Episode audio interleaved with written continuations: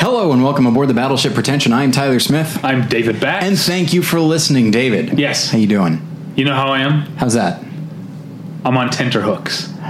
We've talked about this in the past Yes. Okay. because we're doing a preview Right, episode, right. which we'll get to. I'm so excited for this episode, and I'm so excited for the stuff we're previewing. I'm I'm I'm on tenterhooks over here. That has been established that that is the phrase, right? Yeah, yeah. It's not tender hooks. Nope, it's which tender sounds kind of creepy somehow. Tender hooks. yeah. It sounds like a Hellraiser character, doesn't it? But, yeah, uh, but like a lovable. exactly. That's like Yeah, when they it make can't help but kill you, but it's like there- like there's a horror franchise and then they make like a kid Saturday morning cartoon version of it. There you and go. it's tenderhooks yeah. and friends probably. And friends, yes. Uh, so okay, so that's where I am. well, I'm glad to hear it. Tenterhooks. I'm trying to think. I uh, I'm trying to think of like a a clever way of saying completely ambivalent. How do I say that? Uh, I don't know. Okay, I guess I'll just stick with completely ambivalent. Ambivalent. Not okay. Not um. 'cause What's the word in "Girl Interrupted" that she gets confused? uh, Oh, boy, I don't know. I haven't seen that in a very long Indifferent. time. she says ambivalent, but she means indifferent. Indifferent means I don't care. Ambivalent means well, you know what you could say. You don't know whether to shit or go blind. What's that one again? Like, what does that mean? It means you're torn. That's what Oh, okay. ambivalent means, right? Okay, yes, then that is the. Okay, I did use it the way I, I meant to. Okay, You don't know whether to shit or go blind. Yeah, I don't even I don't know what movies are coming out, so I don't know how excited I should be, or maybe I should dread it. I don't know if I should shit or go blind, David. Yeah. All right. Well, we've established tender hooks. Shit or go blind. It's odd that those are the two choices. yeah. I must say, Yeah. like, how many people choose to go blind? I don't know. It's it's an odd. It's odd that people arrived at that saying specifically. Yeah, I guess there's there's probably more context assumed. I would think so. Yeah, because it's a pretty easy choice for me, but I don't like this kind of talk. Exactly. So let's talk about Exactly. You hate the idea of blindness. Okay. Uh, David, this episode is brought to you by Mubi, a curated online cinema that brings its members a hand-picked selection of the best independent, international, and classic films. Every day, Mubi's curators introduce a new title, and you have 30 days to watch it. That means there's always 30 wonderful films to enjoy, all for only $5.99 a month. Plus, when you use their mobile apps, you can download films to watch offline. All right, so currently available on Mubi. How interesting, David. Last week, I was talking about Wind River and how much I enjoy Russell Banks. Not that he has anything to do with Wi- with Wi- Wind River, but Taylor Sheridan reminds me of Russell Banks. Uh, so uh, currently available on Mubi is Paul Schrader's Affliction, How about that? starring Nick Nolte, James Coburn, Sissy Spacek, and Willem Dafoe. Um, I love Affliction. It's a film I've watched many times. Yeah? Why? It's heavy. It's really heavy. It's rough stuff, but it, it specifically the specifically Nick Nolte and James Coburn are making such interesting choices, um, and you know the idea of when you see characters that are just full of a certain type of like everyday rage you know not like the incredible hulk but uh, the Mm-hmm. kind of rage that you might see like an on the street or something like that um, uh, another example is uh, Humphrey Bogart in, in a lonely place, like Oh, a okay. certain type of just anger and abusive. I was going uh, to go with Seth Bullock on Deadwood. that's pretty good too. an That's angry guy. great. Yeah, um, because it's it's contained, but it comes out sometimes, and that, that's what I feel like Affliction is. And uh, a really great performance by Nick Nolte, and an Oscar-winning performance by James Coburn. And uh, I remember at the time, I forget who it was. It might have been Paul Schrader or um, or Nick Nolte, but they said like. Well, okay, who- like Nick Nolte is a big gruff guy. Who can intimidate Nick Nolte? Sure. And then James Coburn shows up, Yeah. who's just always been an odd on-screen presence anyway. Uh, and then as an older, uh, with his giant teeth, uh, which you know, I feel like those are probably very intimidating because you feel like he could just eat you at any point. Uh, that's a big part of affliction, as Nick Nolte says, like I don't know, I think he's going to eat me. and so, but check out Affliction; it's very good. And there's a special offer for listeners of Battleship Pretension. You can try Mubi free for a month. Just go to Mubi.com. That's M-U-B-I dot com slash Battleship to redeem now. And I want to tell you about tweakedaudio.com. Tweakedaudio.com is where you go for professional quality earbuds in a variety of stylish styles and colorful colors. They look great, they sound great. Tyler and I use them use them each and every day of our lives. I was using them just today to listen to uh, the uh, uh, I guess long lost Neil Young album Hitchhiker, which is available to listen to on NPR. NPR is not a sponsor, but that's how I listen to it with my tweakedaudio.com earbuds. Um, I love Neil Young. He's a top five for me. I was using them today, David. Mm-hmm. I was listening. I was uh, vacuuming them out my car, and I was listening to uh, the next episode of the Aliens Minute podcast, failing to remember that I'm on that episode. and so I was like, "Oh, I wasn't expecting to hear my voice. Uh, That's funny. This seems." Uh, a little bit narcissistic. I'm going to switch over to music. that's so, funny. but it's a good sh- it's a good show, and I enjoy being on it. So you can check that out. Hey, I got, you got a little plug inside our ad here. Yeah. Um, all right. Uh, these earbuds that Tyler and I enjoy so so well and so in so many varied ways are available at a low low price over at tweakedaudio.com. But if you use the offer code pretension at checkout, you get one third off that low low price and no shipping charges. So go to tweakedaudio.com and use the offer code pretension. Man, that sunset is gorgeous. Grill, patio, sunset. Hard to get better than that. Unless you're browsing Carvana's inventory while you soak it all in. Oh, burger time. So sit back, get comfortable. Carvana's got thousands of cars under $20,000 just waiting for you. I could stay here forever. Carvana, where car buying meets comfort, meets convenience. Download the app or visit Carvana.com today. Now, Tyler, Yes. let's get into it, shall we? Okay. I mentioned about the tenterhooks. I'm not even going to uh, uh, delay anymore. I'm going to introduce our guests. Okay. Fir first off, I'm very excited about for the first time officially on the podcast. Uh, Is that right? Yes, because this person has been on uh, been a presenter. That's on right. The, Yes, on the yes. BPs, but this is the Okay. first official podcast appearance. Uh, I'm going to introduce her. Uh, she is, in order of importance, a film data coordinator at Variety Insight and Scott and I's fiance, Julie Sesnovich. Hello. How you guys doing? Hello, Oh, thank you for being here. Yeah. Um, My uh, pleasure. we'll get to know you in a second, but I uh, I don't have a piece of paper to introduce our second guest, uh, but he I guess needs no introduction because he's been on the show uh, many times. Uh, is essentially the third member of Battleship Pretension, uh, right? I think of him that way. Okay. Um, he is our editor at large, and uh, most importantly, he is Julie Sesnovich's fiance. There we go. Scott well Knott. done. Hello. Again. How's everybody? Great. Great. How are the wedding plans? Uh, they're coming together. We got Yeah. a bartender just in in order this week. Very enthusiastic bartender. Very enthusiastic Okay. bartender. yeah. okay. Maybe too enthusiastic. Yeah. We'll see. Yeah. It's weird. I don't often hear, admittedly, I don't hear bartenders described very often in general, but enthu- like very enthusiastic. It's like that's a little. She's it like seems really off-putting. into mixology and stuff. So she's like, what right. craft cocktails do you guys want? And I'm like, I don't care. Now, okay, at what point will that become absolutely insufferable? I'd say now.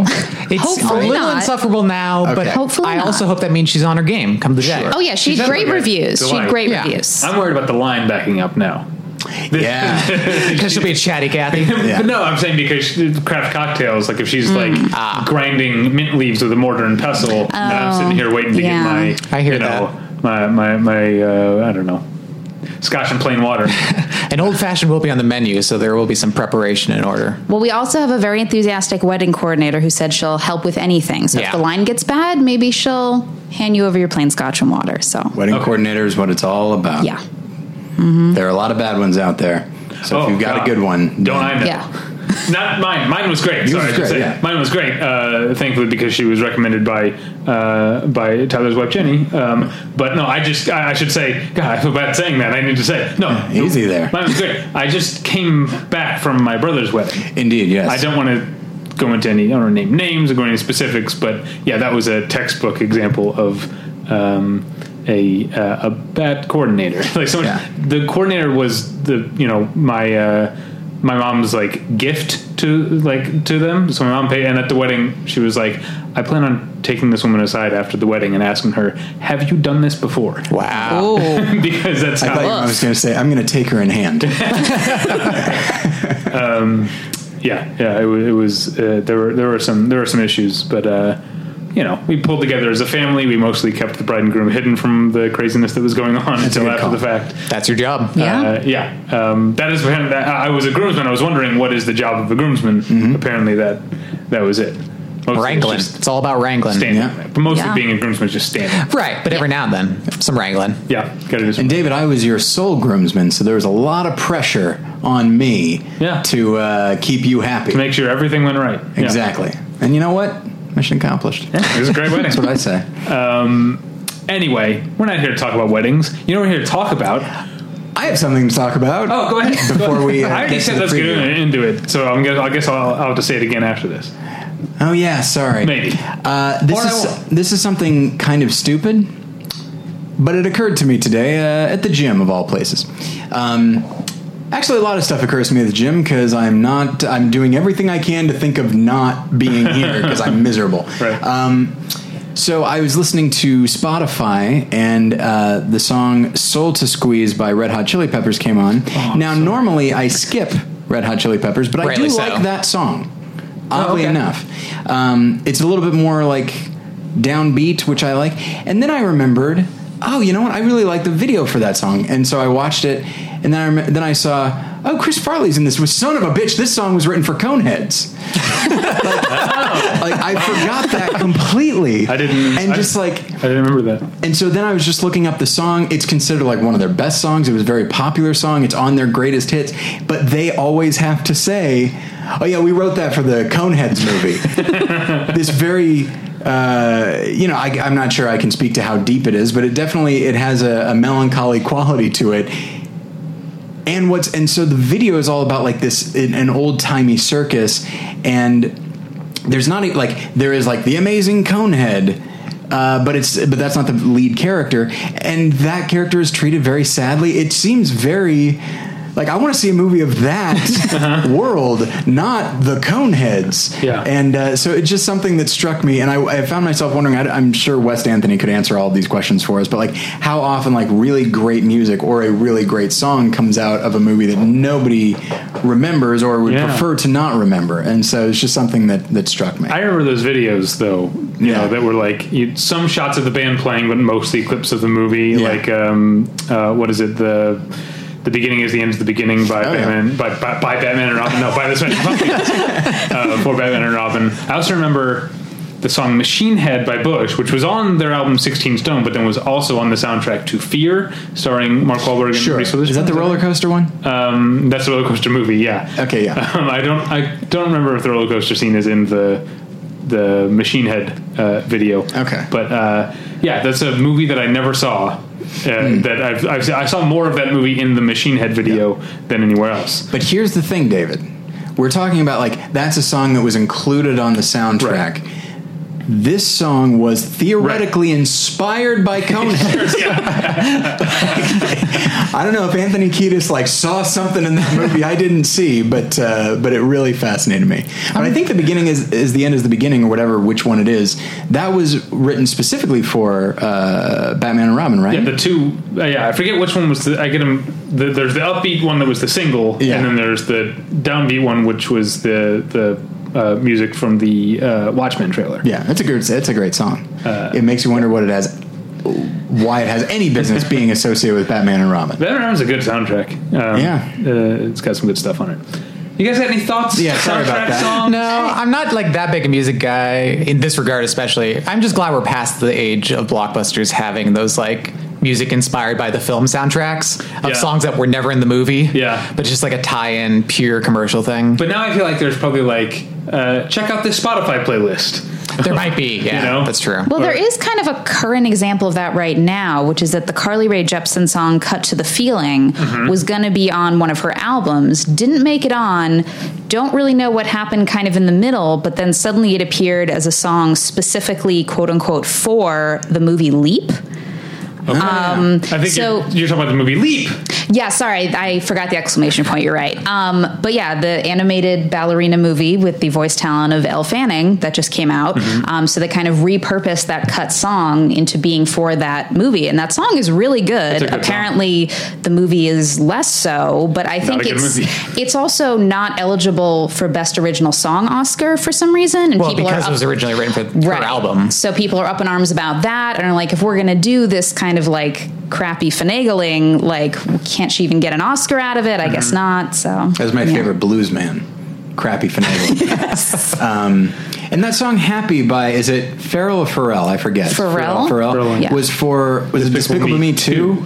And that's like a very memorable song and Yeah. a rather Yeah. catchy one as well Yeah. and Yeah. for a movie that I'm sure is People, people love it. I don't know. I didn't see it. People like the Minions. I even hate that song. So Made a lot of money. Oh, I like that song. I don't like they. I don't know if you saw Despicable Me three. No. Pharrell did another song called Yellow Light that is very bad. Okay. Uh, Lightning Just did quit not while you're strike- ahead. Pharrell. yeah, Um, but I, I'm a big fan of Pharrell. Um, What about his hats? yeah. not a huge fan of the hats, but I'm a Okay. fan of the fact that he wears them. Okay. okay. Uh, Good for him. Fair enough. Yeah. Yeah, but I'm, I'm a fan Fair of his enough. going back to the NERD days. Remember uh, NERD? I do.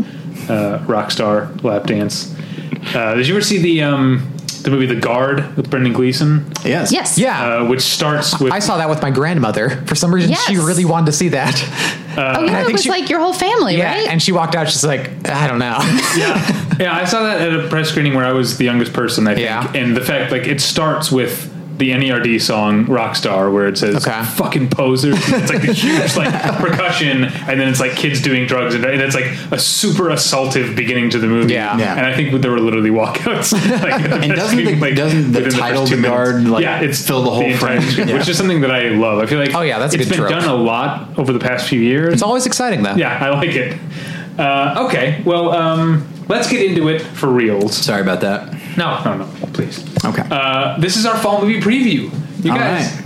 it's the most wonderful time of the year. It is. It I feel is. like there's like. Uh, eh, there- there's there's a pressure among like the film Twitter people to be like, oh god, we have to talk about awards or whatever. But it's like, no, this is You can talk about Yes. the movies. and this, Yes. and, and and this is the most exciting time of the year because it's like lots of people are talking about movies as art. And Yeah. they're talking Yes. about the merits of movies. For the next six months, we're going to get a lot more clicks. Hey. That's great. That's true. Yeah. Especially, we should plug our new website. which Yes. looks Oh, yeah. tremendous. Oh, yeah. people should be clicking. yes. Um, that's true. That's true. Click all over that thing. Yeah, Absolutely. Close Uh, your I'm eyes, super- click. yeah. Close your eyes, click, and no matter where you go, you're going to be happy. Uh, and I want to say, yeah, uh, props specifically to Tyler for that. Yes, put in the work for sure. uh, Thank to, to do that. It looks it looks great. I'm very happy with it. But we're going to talk about the movies that are coming out that we're going to be talking about for the next, as Tyler said, six months.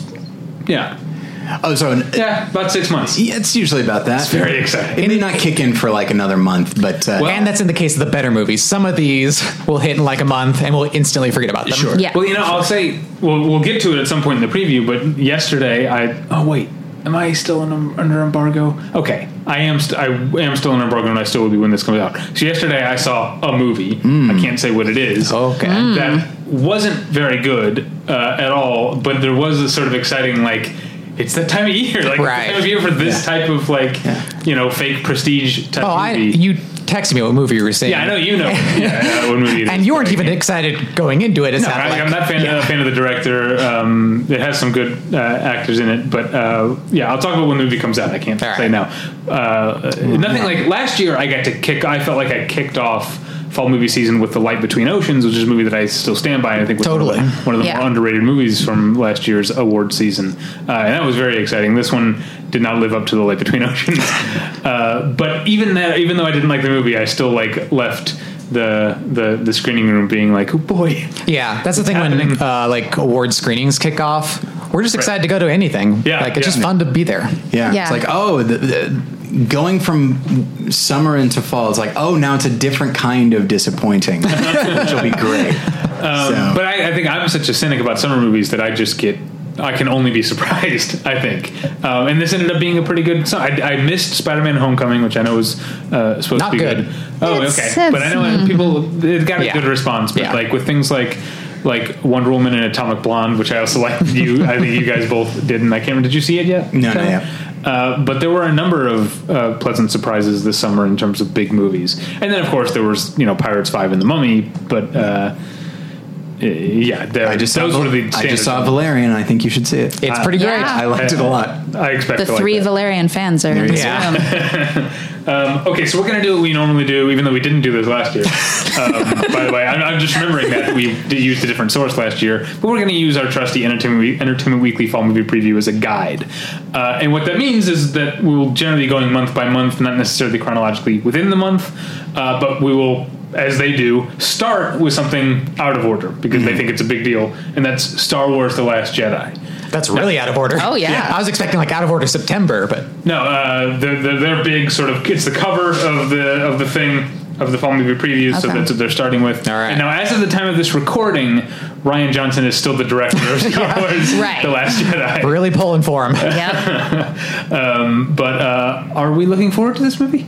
Yeah, I mean, I really like The Force Awakens um, to a degree that kind of surprised me, to be honest, because I'm not like a huge J.J. Abrams fan. Mm-hmm. Uh, but I thought it was top to bottom really great. All the new characters were super awesome, and I'm looking forward to actually getting some time with Luke, who's always been my favorite character. Julie, your thoughts? Um, I'm one of those We don't strange. necessarily, by the way, all have to weigh in on every movie. we Well, don't this need is this to be this five is hours. this This is is on the the, big cover. one. It's this on the is on the cover. Right. So I'm one of those strange people who never saw a Star War, as Lucille Bluth would say, until adulthood. So I have no nostalgia. I have no childhood affiliation. So to be truth be told, I've had some tr- like trouble kind of finding my groove with it. I've seen all the original ones. I've seen The Force Awakens and Rogue One. That's all the new ones, right? Yeah. So, you know, I mean, they have their pleasures, but I kind of wonder if you have to have seen them during formative years for them to really stick in the way they're meant to. Hmm. Um, that being said, I'm all about Oscar Isaac. So, Hmm. as long as he's there, that's that works for me. Uh, This is un- this is awkward. They actually uh, recast him. I'm sorry. So- With Colin Trevorrow, oddly enough. Oh, man. It's fu- funny you say that you didn't see the Star Wars movies until you were an adult because I have actually not seen the s- original Star Wars movies as an adult. Like I only saw them as a kid, and I have not. Rev- it's been twenty years since I've seen Okay. anything, any of the first three movies. Um, well, I'm twenty years since I've seen Star Wars, probably longer since Empire or Jedi. Um, but I did like Force Awakens. I didn't love it. Um, but I agree with Scott that the, the the new characters are a big part of the selling point. I like Yeah. I like all uh, all of them. I love Ray. She's like my poochie. Every time she's not on the screen, I'm like, "Where's Ray? What's Ray think about this?" And David, you and I are not maybe not in the minority, but there's a very vocal uh, group of people that just really don't like Kylo Ren, and I love him. I think Oh, yeah, a he's great, great. villain. Yeah. Um, so I'm very excited to see yeah. him again, and I feel like there's, to me, the the thing that excites me about the next film is that I genuinely am interested in every character's arc. I want to see what happens next, like like uh, which I guess is the nature of of a series.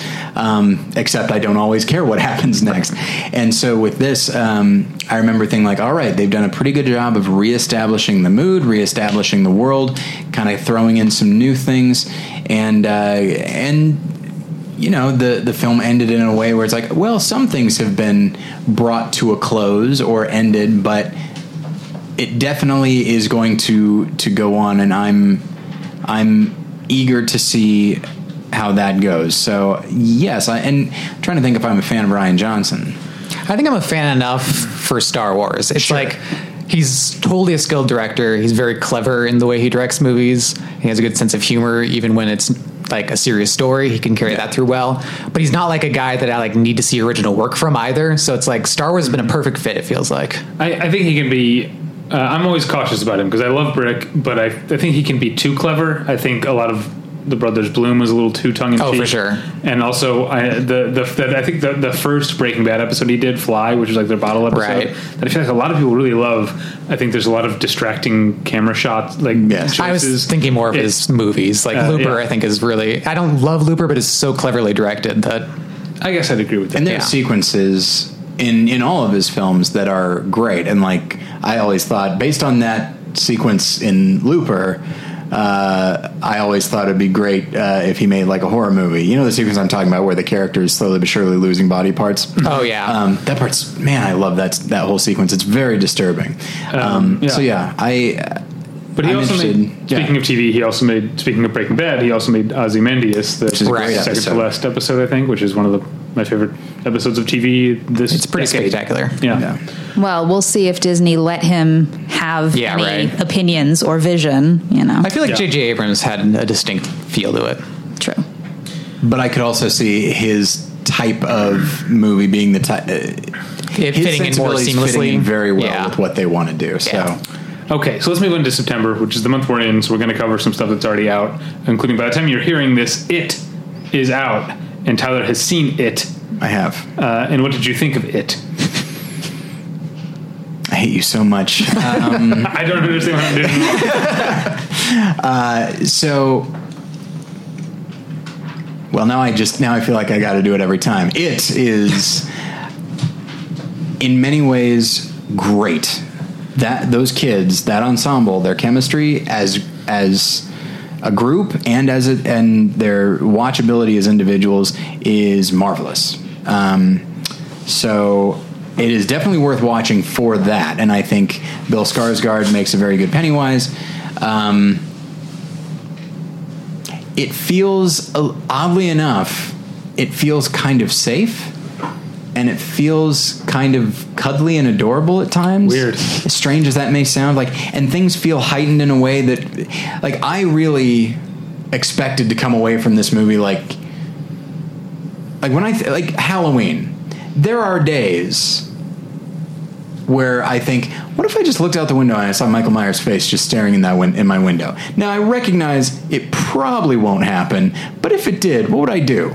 Like that speaks to the nature of that film that I there's some weird part of me that thinks that like Michael Myers who is just walking around in the suburbs could be in my neighborhood so I came away from it. I, sorry, I went into it thinking that I was really going to.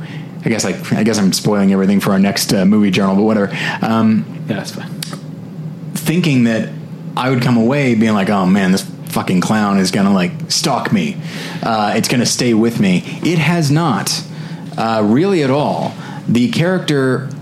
uh, The character of Mr. Babadook stuck with me a lot more, and he's not on screen nearly as much. That's not to put uh, Bill Skarsgård does a really great job, makes the character extremely creepy, uh, but it just the f- uh, there's a stylized quality that made me feel like I was watching a fable that does not apply to me, and I have no reason to fear. My, Do you think part of that might be because there it's basically a two-part movie?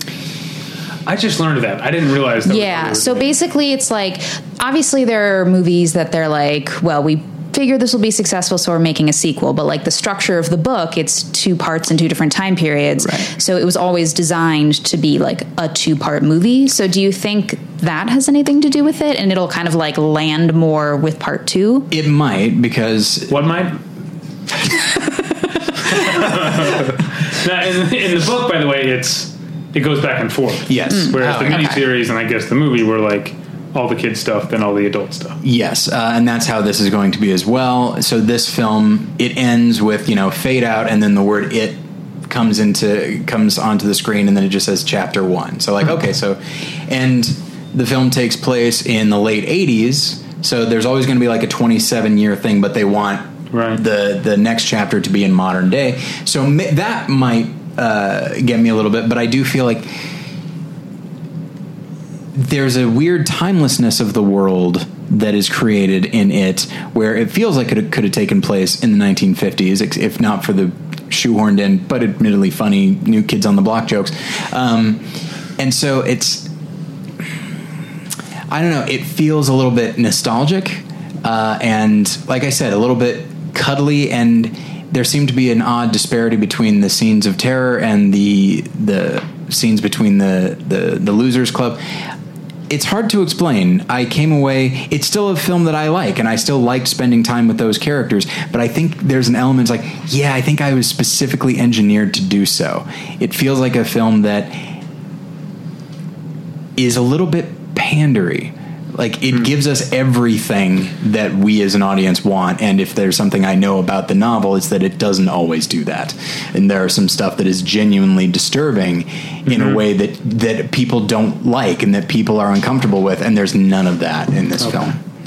Um, we can't talk this much about it. Right. Yes, sorry about But that. This is one you've actually, you know, one of Yeah. us has actually seen.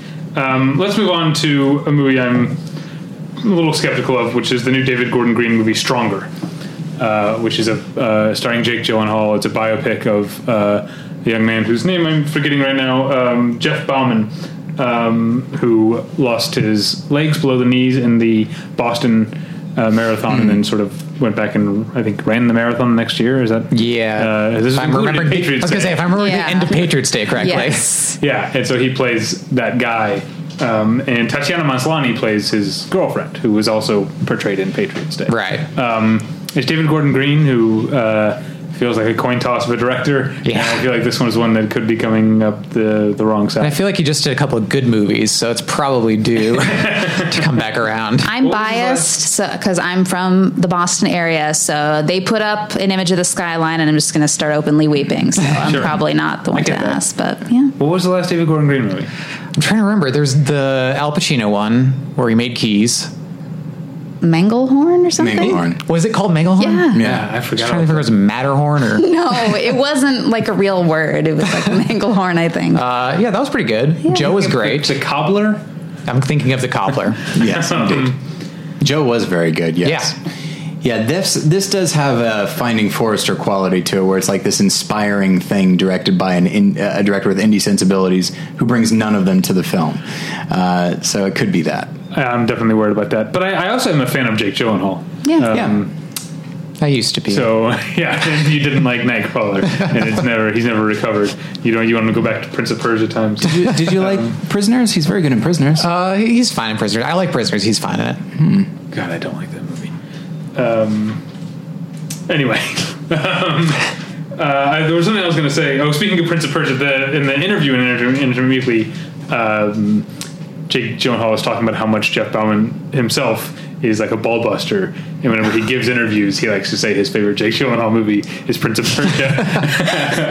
uh, makes me like the guy, and that also Yeah. just seems. I mean, I've never been to Boston. It just seems Seems very Boston. yeah. I yeah. c- can confirm. Uh, all right, Darren Aronofsky's mother Can't wait. What's going on with this movie? Well, it's uh, clearly about uh, an uh, Punctuation. it- punctuation and an uh, inappropriate May December romance, right? Okay. I'm sure that's going to be the fact that Javier Bardem is 40 years older than Jennifer Lawrence or whatever. I'm sure is going to be a plot point, right? I have- it's not just a It kind of feels like it could be though. yeah. Yeah. I, kind of hope so. I know nothing about this It's film, and I've conspicuous. tried to keep it that way. Yeah. um, I'm not upset that uh, you guys have, uh, let, but I, I, it seems so strange and mysterious to me that I actually want to remain. Not merely am I not going to watch the trailer, but I kind of want to remain ignorant of everything about it. Yeah, Yeah. Anytime the trailers come up, I've shut my eyes. Yeah, I, Like, mean, Same. I, I haven't watched them watched them either. Um, just actually last night or two nights ago, uh, Natalie and I were watching uh, TV, and a TV guy- ad came on, and I looked away, and then she was like. What's that movie about? I was like, I don't know. Hey, She's don't ask seen me. it, But she watched the ad. Yeah. What the, what's that movie about? So apparently, I don't know. well, what TV they're- ads can often be Yeah. Um, pretty like just random clips of the stuff happening. But I'm seeing like these random, like, you know, fragments of reactions on Twitter, and I feel like I'm standing with like my back to a car crash, and I'm just hearing people like just shout out crazy things about Yeah. it. Like, that's what it looks like on Twitter, basically. Well, about I mean, this movie. the um, the poster is very Rosemary's Baby. Right. yeah. Uh, I don't know if that's what it's about, but uh, I had to write down uh just like a one sentence summary for my uh, this internship that I was uh, doing over the summer, and so I found, I tried I specifically found the shortest summary that I could for for me, uh, and ev- and the story sounds like a good old 1990s thriller, like The Hand That Rocks the Cradle or something Oh, okay, like that, okay. which is very and so like Yeah. Darren Aronofsky making a film like that is very exciting to me. Um, Yeah. Uh, I, I we're all excited about it for different reasons. I have for months been thinking of Mother as the new Michelle Pfeiffer movie. Oh, yeah. that's the kind of the main. No, I'm with you the there. main I'm thing I'm very excited about that. uh, for me. Yeah. Um, okay. Uh, running through a couple other things that I've seen. Goon: Last of the Enforcers. I've seen. It's not as good as the original, which is a classic, if you ask me, a, re- a new classic in the sports movie genre. Uh, this one doesn't live up to it. Uh, I do until I don't is a step back for director Lake Bell, who made uh, the wonderful In a World uh, a few years ago. Um, this is nowhere near that. Uh, Viceroy's House is the n- new movie from uh, Gurinder Chadha, right? Who made Bend It Like Beckham, Oh, um, and has mostly worked in British television. I was gonna say surely since- he's done something since. Um, yeah, is it a he or is it she? oh, I don't know. I don't know. I think it's a she, but I could be wrong. Um, but uh, uh, oof. Rebel in the Rye. Have you guys heard of Rebel? In I the have heard Rye? of it. Yeah. What is Oh. that? It is a. Oh, go ahead. Well, it's about um, young J.D. Salinger. It is the directorial debut of Danny Strong, who's mostly known as a writer and sometime actor. And it has Nicholas Holt. Holt. I think I've always said Holt. Yeah, that makes the most sense. But Danny he's, Strong. That name sounds familiar. What has he written or been in? He wrote Um, The Butler, oh, okay. he co-created Empire on Yeah. TV. Oh, okay. With and with he was McGann. on Mad Men. Yeah. Um, and most important, I mean, I feel like you guys are bearing the lead. He was Jonathan on Buffy, I've never seen Buffy, David. Right. Yes. but uh, and I think he wrote some Hunger Games, if not all. No, okay. Oh, interesting. Yeah. Uh, but yeah, he. Uh, it's funny you say like he's primarily a writer. I will always, always think of him as Jonathan uh, from Buffy, who went from being one of those things that Joss Whedon would just do. That you know, as we said, noted noted monster Joss Whedon um, would do with like had someone who had a tiny role that he liked. They would just like find ways to keep bringing him back, and so he went from being sort of like a jokey, like glorified extra nerd character to ended up being one of the main villains of the sixth season. Um, yeah, That's fun. good stuff. So there's just something, and I could be wrong, but I'm not. Uh, just like this author, you know, he's young, Yeah. or this artist, you know, he's young. So we're watching him grow. It's like, And uh, hot. this- I was gonna say, and yeah. he's- yes, he's young and very bankable. uh, yeah, no, thank you. I, I predict it's not going to be that good. Yeah. Um, American Assassin. I don't really know much about it. looks kind of. it has Michael Keaton in it. Yeah. Yeah. That could be fun. and Dylan O'Brien, who Dylan actually I O'Brien. like. Yeah. From the Teen Wolf. Sports Trials. Yeah. And, Most famously of Scorch yeah. Trials. But he's Styles uh, on, That's right. uh, on the Teen Wolf uh, program. Um, here's a movie I'm uh, very nervous about, which is the remake of Flatliners, which is a movie It's that a I loved as sequel. a kid. Oh, it's a sequel. It's a Okay. sequel. I loved the original as a kid. I am not sure if I revisited it that I would still love it. Yeah. um, but I think there's always something to like about a Joel Schumacher uh, movie. Something uh, uh, I can't think of it like a lot of boring Joel Schumacher movies, right? Yeah, that's fair. Um, and so I remember really thinking Flatliners was cool as a kid. This is I didn't realize it's a sequel directed by Niels Arden Oplev, who made the Swedish Girl with the Dragon Tail. right. oh, okay. Now it has Ellen Page in it, and I maybe I'm alone in this, but I adore Ellen Page, The End of the Earth and Back. Why would She's- you be alone? I don't know. I just just putting it out there. Um, I feel like she doesn't have a very fervent fan base. That's too bad. I'm a fan. I'm, all I am of too. it Yeah. as far Did as I you know. see Tallulah yes. last year? She's great. Yeah. Here's the thing about her is even if the movie she's in is not that good, she kills it. And she Mm-hmm. she has conviction like no one I've ever seen. Like any role she plays, you're she just is so like just She's in it. such she's in it. Yeah. Uh, it also stars Nina Dobrev from TV's uh, The Vampire Diaries. And Kiersey Clemens. Who's he? She? She um she um was in Dope. She was in she's going to be in The Flash if that movie Okay. holds together after all the changes. Um yeah. So is this like?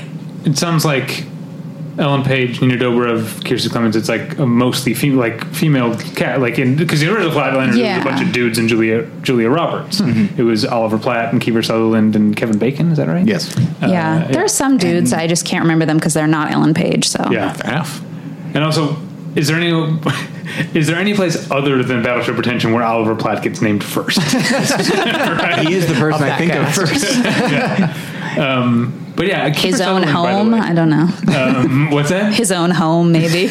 Even then, like his wife is like, I wonder Yeah. what Kevin Bacon's at. yeah, Kiefer Sutherland is a weird case for someone like who grew up watching him on Flatliners and the Young Guns movies, where he was like bookish, you know, Mm-hmm. yeah. and like Dark City is another one. Yeah. but and like then he became Jack Bauer, and now he's like everyone's idea of this like perfect American badass, and it's still there's still a little bit of cognitive dissonance for me because Yeah. I'm like stammering his way through the Young Guns movies and cleaning his glasses.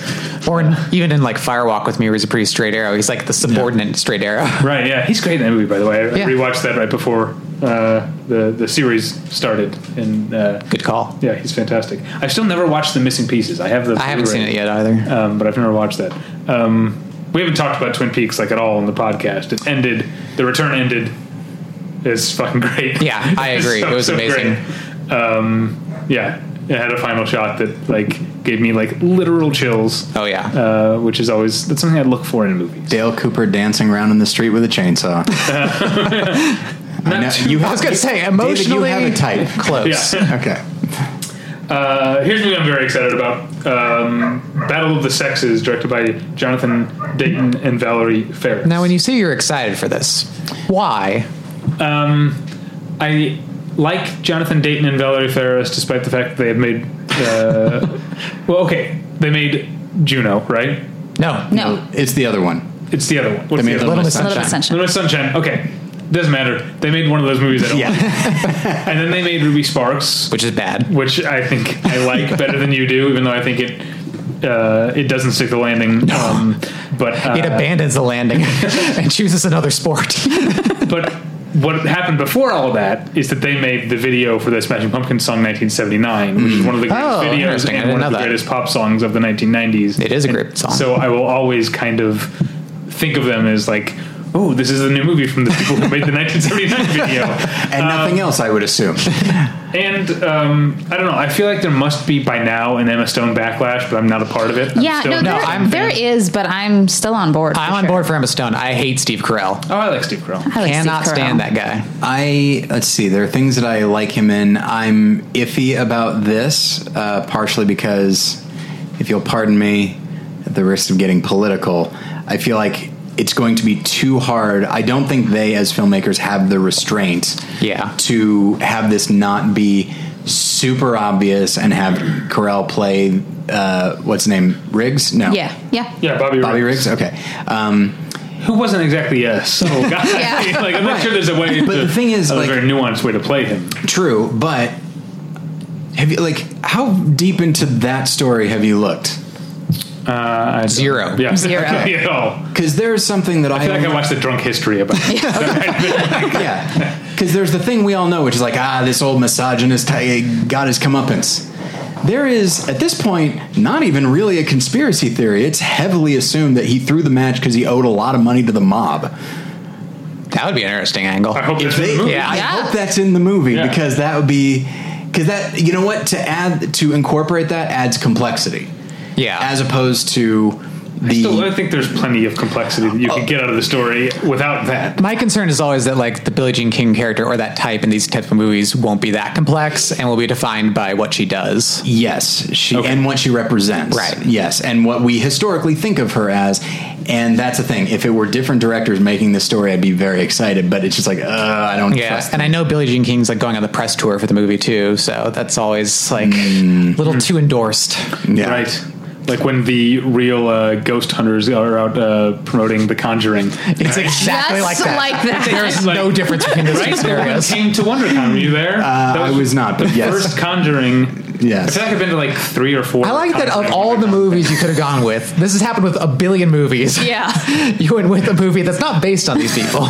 Or is it? Um, No, it is. Okay. It's- It's you based mean on. uh, i there's- forget their names Yeah, but I don't know if you know. There's like a lawsuit going on right Okay. now Yeah. about whether or not these movies are based on.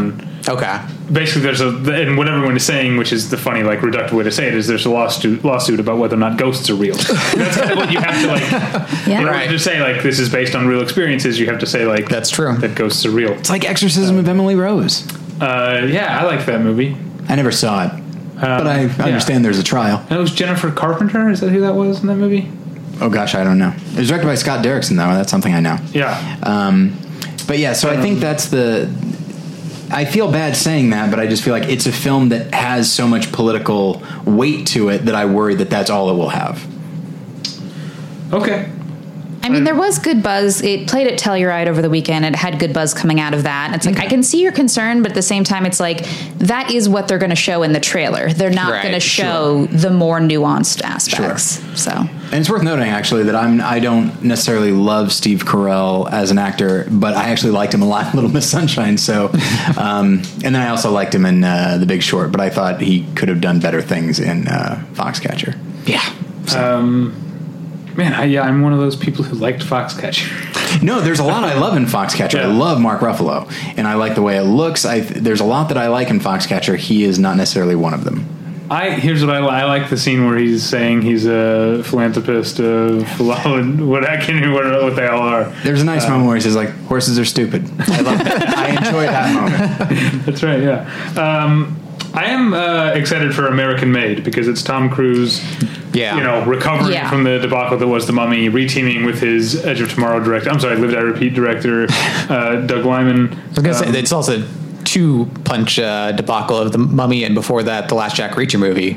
Oh, right. which was Yeah. really dismal. I literally forgot it existed. And I so- think our excitement is justified because I actually they released um, reviews for this a couple weeks ago, which seemed oddly early for the type of movie it Hmm. Yeah. was. But I think it was just like people were so into it that they're like, let's just build this hype. So people are into it. It's supposed to be good. Doug Lyman can put a movie together. Yeah. I just, I'm sure it'll probably be very good. And I know we're not talking about box office, but at the same time, I could see it just not doing well. Right. I, I, I think unless it's a Mission Impossible movie, I feel like Tom Cruise is, I won't say box office poison, but I think he's somebody that is not the, he does not have the appeal he used to. I don't think people- Internationally, though. sure. Yeah, sure. apparently. Yeah. But this is also called American Made, so who Yeah. can say? Yeah. Um, Home Again is the new Reese Witherspoon movie, and I'm a Reese Witherspoon fan. It's directed by Hallie Myers Shire, who is Nancy Myers' daughter. Yes. That's a lot of sentence right there. Yep. Hallie Myers Shire, who's Nancy Myers' daughter. Yep. Sounds like yeah, It's like a horror movie from the 70s. Yep. yeah, uh, yeah. Uh, as I was going to whatever, I met a man with what is it? Uh, anyway. The, the, there's a nursery room that I forgot the, Okay. the the place name, but it's I met a man with seven wives. Blah blah blah. Um, anyway, that's what it Uh, I wish this movie looked better than it does. I don't know much about it. I just know Reese I Witherspoon's in it. I like her. Just saw Yeah. the trailer this past weekend, and I was Reviews are not good. like, I guess I'm not as into this as I'd hope I'd be. Mm, okay. yeah. Uh, Brad's Status is the new Mike White movie. I like Mike White and our um, friend Brent Simon when he was on the show at this point, um, like almost two months ago, or at least a month and a half ago, uh, m- was said he was, said to keep an eye out for Brad's Status that it was that it was very good. Okay. So uh, Yeah, I'm definitely curious about it. And it's Ben Yeah. Stiller in dramatic work, right? Yep. Yes. I'm always Yeah. keen on that. Into that. Yep. Yeah, and Mike White as a uh, film director made Year of the Dog, which is a, a movie that I like. Um, not just because I uh, am- my name's in the credits. um, do you know? I my I think I've said this on the podcast before, but like I was a PA for a while, and then in between jobs, I worked at the Arclight for a while, and I was a greeter, which is what they call the person who introduces people who don't know at home. When you see a movie at the Arclight, someone comes out first and says, "Here's a movie you're going to see. It stars these people. It's about this long." We'll be standing to make sure the picture and sound quality is good or whatever. And so I like introduced Year of the Dog, which is like I didn't say I'm in the credits because that would have been even more shameful. It was like how far have I- like, I was- like a year ago I was working on the Paramount lot. and Now I'm like wearing this dumb blue shirt, and, like working Buttoned for all the se- way- all the way up. working for secret Scientologists next to a guy whose name tag says his favorite movie is Sahara or something. Um, I should say, uh, just in general, I feel like Mike White is an underutilized on-screen presence. Yeah, I really like him Uh, as an actor. Like when you see, well, in any number of things, but also like, I mean, Chuck and Buck is great. Uh, oh, sorry, I think the movie's very, very good, but he's great. And I feel like he's, I don't know, he he gets like these one or two scene things, and But sometimes he kills those. he, 'Cause, oh, like- he always kills them. Now he, I think he wrote or co-wrote the movie Orange County, and he plays the English teacher. Yeah. And it's like one or two scenes, but it's so funny when he's like, na- he's talking about. I don't know. if you guys Yeah, it's seen been a Orange long County. time, but- he's talking to the class about all the like more popular movies and TV shows and, and books and things that are based on Shakespeare. Yeah. And he's like, "Can you name some of the things that are based on Shakespeare?" And pe- like the kids in the class just start naming whatever, and he's just like, "Yep, very good." and then he's he's giving her her paper back, and he goes, he goes, well, I read your paper. There's a lot of words in there, but but who cares? Because I gave you an A. All right. Uh, first, they killed my father is the new Angelina Jolie movie. Oh yeah, people are into it. All right. I don't know anything about Whatever It. festival it just played at, people were really into it. And of course, I am a big By the Sea fan, so I am very uh, still gotta watch that. interested. She directed that? Yeah. Okay. All right. Which I didn't see. Right. But I'd heard Still sitting from you good behind things my, about. But sitting like, behind my TV at home. I gotta reach back there. And so then my Why is it behind your TV? you've been to my place. Yeah. that's I have four, mm, three or four different stacks all Okay. behind the like on the because I have a big. Not only do I have a big like. It's like a, a- a chest that we bought at a flea market that serves our Right. TV stand. So there's a lot of real estate Ah, okay, I see. on the thing. So uh, so so as not to make my two watch stacks total eyesores, I keep them behind the TV, and it's in one of my three or four uh, two watch stacks. I didn't know if you had like a stack of shame that Natalie wasn't supposed to see. You're like, I don't, don't know that I want to see by the sea. No, I just don't want to. Uh, wh- David, what is this? Like, nothing, nothing. I don't know how that got there. That's Tyler's. I was holding it for Tyler. Okay. Um, speaking of Angelina Jolie movies, I got a press release email the other day that they're essentially someone's making essentially like an unbroken sequel. Yes, it is Yeah. um, produced and distributed by Pureflix, so they're Yeah. going the pure Christian route for that. Um, but it is it, they're saying it's based on the second half of the book. The part that looked way more interesting at the end of Unbroken. That's, Yeah. what, no question about it. That's what everyone we all said. Like, they- yeah, like but it's that's pure flicks, so they'll fuck it up. Right. That's what they do. Yep. and um, Billy Graham's grandson is playing him. All right. Um, Something his you can name trust. is Will Graham, which isn't that the character on Hannibal? yeah, Hannibal, okay. boy. I thought so. This just got a lot more interesting. yep. Yeah, they should have gotten William Peterson, Sure. play, who played Will, Will Graham and Michael Mann's Manhunter. Okay, um, Okay. Thank you, David. I'm going to toss this over to the person from Variety. What do you know about Woodstock? I know that it is the directorial debut of Rodarty, which is a fashion design team. Um, of Are they two Hmm. sisters? Oh. Women. I think so. It's Laura and I can't remember the other one's name. The only other time I can think of that a fashion director turned to filmmaking is Tom Ford. That's worked out pretty well. Um, but the word from Venice is that this has not worked out quite as well. Hmm. Um, it has Kirsten Dunst. It kind of looks like it has like a melancholia vibe. I Yeah, it looks kind of surreal. I think there's like some drugs involved in the narrative. Yeah. I'm mainly into it because I adore Kirsten Dunst visually Yeah. speaking, and it looks like a big Kirsten Dunst is super hot movie. Mm-hmm. So I will 100% be there. Um, okay, uh, Mark Felt, the man who brought down the White House, is a movie in which Liam Neeson plays Deep Throat. yeah. Yeah, this is one of those movies that has like 500 people in the cast, and I'm always a little suspicious of those movies. Yeah, There's a certain tipping point where it's like, I eh, will. I will let you know in less than a week. watch All it. right. All right. How good it is. Who made that? Uh, I don't know. Okay. Julie? I think it was like some Joker. Yeah. Oh, it might be um Peter Landesman who did like concussion.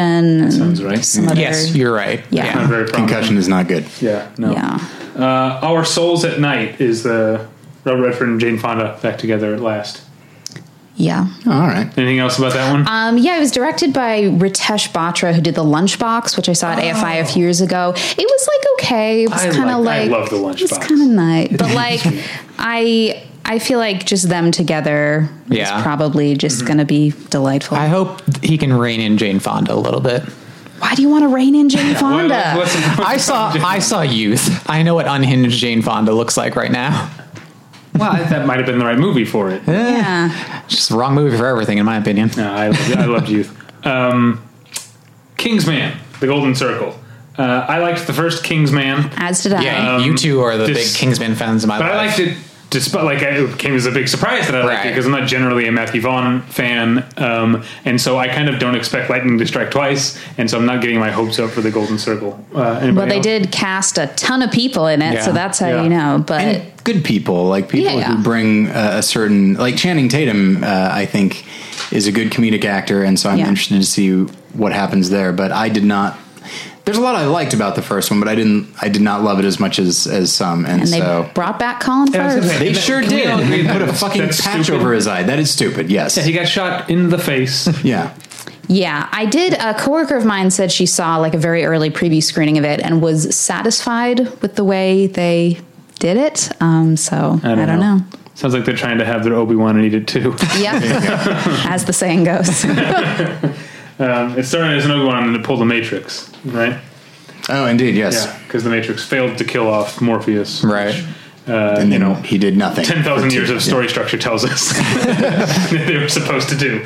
Um, Victoria and Abdul is the new Stephen Frears uh, movie. Man, I've seen this trailer about 500 Same. times. I Really? I have seen this trailer more than any other trailer I've seen probably in my life. I haven't seen it once. we go to the movies. a We fair have amount. seen it enough Yeah. for you. Yeah. Okay.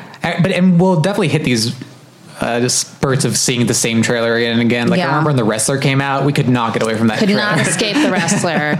but yeah, I feel like Stephen Frears, like to think that he is the same person who made High Fidelity is kind of like astounding now because I feel like he's narrowing in on this tinier Because and he's also tinier made good niche. movies. Whoa, shots fired. Let's just skip past that David, one. you interrupted our guest so you could bash High Fidelity again. But he is this Every kid's very like it. narrow, like older British royal Yeah. lady niche going that I mean, I guess someone has to. I don't know. and he, even before that, his British movies were much more like I've only Edgy. seen uh, what is that? Beautiful Laundrette. Yeah. which My is- beautiful laundry. Yeah, which is a movie I didn't really like, but it is noteworthy. Which most of his movies, you know, lately have not been. He also made The Grifters, That's Yeah. right. which is Yeah. amazing. I love Yeah. The Grifters. yeah, again, I don't love it, but it is distinctive. But he You're made- correct. am I- You am I- should love it. it's- He made Philomena a few years ago. Yeah. right? Yeah, which is And I- fine. I like Philomena. a it's lot. fine.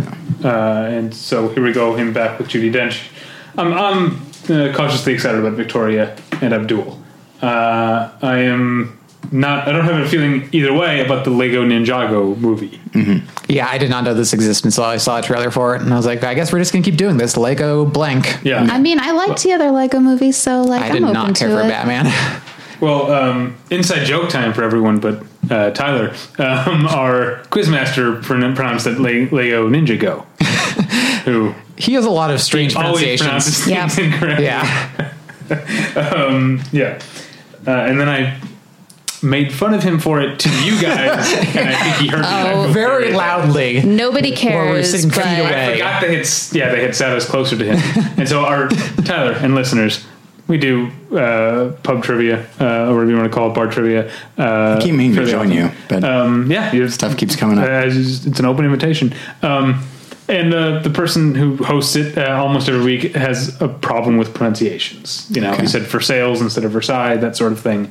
And then a few weeks ago, the answer to one question was supermodel Giselle Bundchen, and I said way too loud. That he knows how to pronounce, um, and then felt bad about it for the next two hours. And like you have to understand, like drunk people are shouting angry things at him all night, but here's David just like brooding and tortured over this fairly innocuous comment. sounds yeah. like it sounds like this guy's a big dumb idiot. No, he's a great guy. Yeah.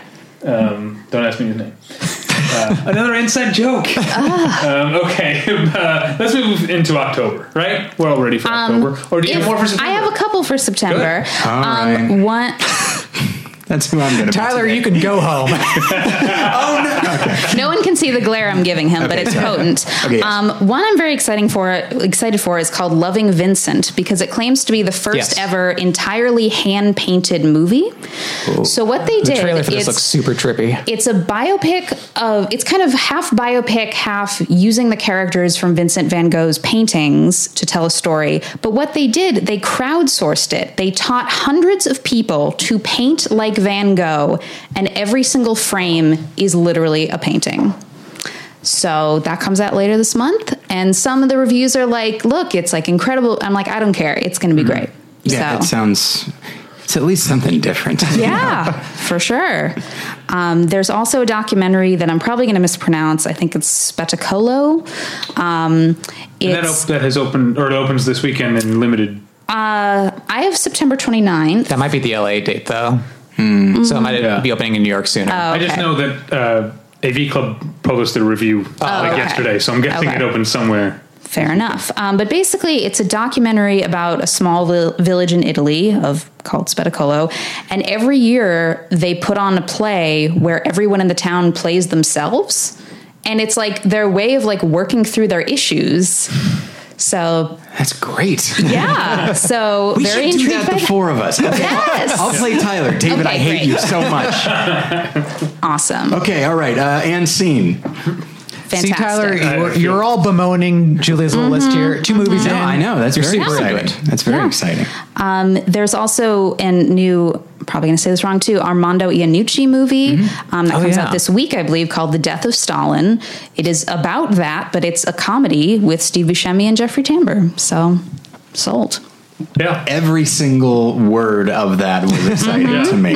to me. Um, okay, so October then? Sure. Wait, wait, wait. Oh. Oh, There's also a new Darden Brothers movie coming out this month, The Unknown Girl. Oh, which, yeah, is also reviews are already up. so, yeah, uh, but I mean, it came out in festivals years ago, or almost years ago. Now it was like two cans ago. But it's a new Darden Brothers movie, worth mentioning. Can't wait. Yeah, I I, uh, I was for a long time a diehard Darden Brothers fan. I've kind of soured on them. You see Two Days, One Night? Uh, I did. I liked that one. I Alright. didn't love the kid with a bike. Uh, I can see that. I liked it. Yeah, uh, but yeah, going back to like um, uh, Rosetta, is that what it's called? yeah, which I haven't seen. That was probably the first one I saw on VHS. That's all. I think I've only seen their more recent stuff, so I think I have a different view of them than people like you have seen most Right. of their work, or Right. at least their earlier work, which they're more famous for Yeah. at this point. I remember when uh, Ty, you remember when we lived together in, in Chicago. You remember this, right? I do. uh, on on early, which is when when I graduated, when we graduated at the same time. But Mm-hmm. I got from my mom a graduation present of a a big TV. It was like 36 inches, which Yeah. is not that big now, but it was Right. the biggest TV that Yeah. we had had. And I remember watching. Uh, one of the first DVDs I watched on it was The Sun, the uh, Right. Mm. Darden Brothers movie, and I was like, "This is so cool! It's so big!" It's like I'm in the movie. By the way, I only just recently got rid of that. Really? TV. Uh, it was in our den for the longest time, and like people, when like my my brother or or our nephew would like stay over, we, they could like watch DVDs on it. But then like the DVD player crapped out, and we realized we hadn't turned on that TV. It's a you know a tube TV now. Yeah, Kind of yeah. Like, like, we hadn't turned it on in probably a year and a half, and so we were like, let's put a bookshelf there. we have too many books. Let's uh let's throw this thing out on the curb. All right, uh, on to October then. Yeah. Everyone okay with that? Yes. All right. I'll Feeling find a it. more graceful way to do that for the next transition. Probably not. Uh, Todd Haynes has a new movie. It's called Wonderstruck. Yes. And it stars Julianne Moore and Millicent Simmons Great cast. and Oaks Fagley. And Michelle Williams, right? Yeah. Oh. Yeah. Oaks Fagley. One of- Who is that? That I don't name. know. Obviously, the name sounds familiar if you've heard it once. It's this little girl here. Okay. Or uh, is that a, I is that a thought boy? I th- think it's the boy. okay. Get a fucking haircut, hippie. okay. Yeah. sorry. Um, yeah. You can keep talking, but that name is so familiar to me. I mean, between that cast and Todd Haynes directing, like, Yeah, and I think it's Yeah. kind of a children's movie, which is an interesting. Yeah, tack for him and to it's like take. one of the ha- it's like set in two parts or something, and one is like sort of a silent movie, right? Oh, so it's like it. yes, that's right. Exactly, Yeah, it's- it's, exactly like it. Um, but yeah, I think it's like a silent movie, and they cast a deaf actress. I think the Oh, little right. girl is deaf, and apparently Todd Haynes said he got a lot of because they were doing like a nationwide talent search. He got a lot of videos from kids pretending to be deaf to get the part. So, but they Pete's Dragon. Oaks Oh yeah, Fagley was in Pete's Dragon, and I remember thinking he was pretty good. it was pretty good. Let's uh, let's hope those audition tapes don't make the Blu-ray special. Blu-ray special tape. let's yeah, let's hope. Kids do the darndest things but yeah, I'm, when I'm spurred on by their parents, I would assume, right? You would hope. Yes. Uh, definitely excited for Wonderstruck. I'm definitely cautious, not cautiously excited, just cautious about George Clooney's new movie Suburbicon. I'm feeling it Why so cautious? I because don't know he about. d- hasn't made that many good movies. But written by the Coen brothers? yeah, um, that that's true, helps. Yeah, but I mean, other than Good Night and Good Luck, I mean, I liked Confessions of a Dangerous Mind at the time that it came out. I doubt I would like it now, just thinking back on it. I feel like I feels still a little would because the cast is pretty solid. Yeah, but I feel like there's so many um, flourishes that Yeah. are like George Clooney going, "I'm a director now." Yeah, totally. Look at, look at That might be a little overly clever direction. this. Yeah, yeah, Yeah, And I, I- didn't like Monuments Men. I didn't see Leatherheads. It was okay. I think the Coen brothers had developed it for them to direct themselves for a while and then he took over. So I don't Yeah. really know how developed it was when they handed it off to him. So it might be kind of more Coen esque than I think he also has a screenwriting credit on it, so he Okay. must have done something with it. Okay. But at the same time, it's got to have. I mean, he gets their humor, he gets their flavor. Yeah. So.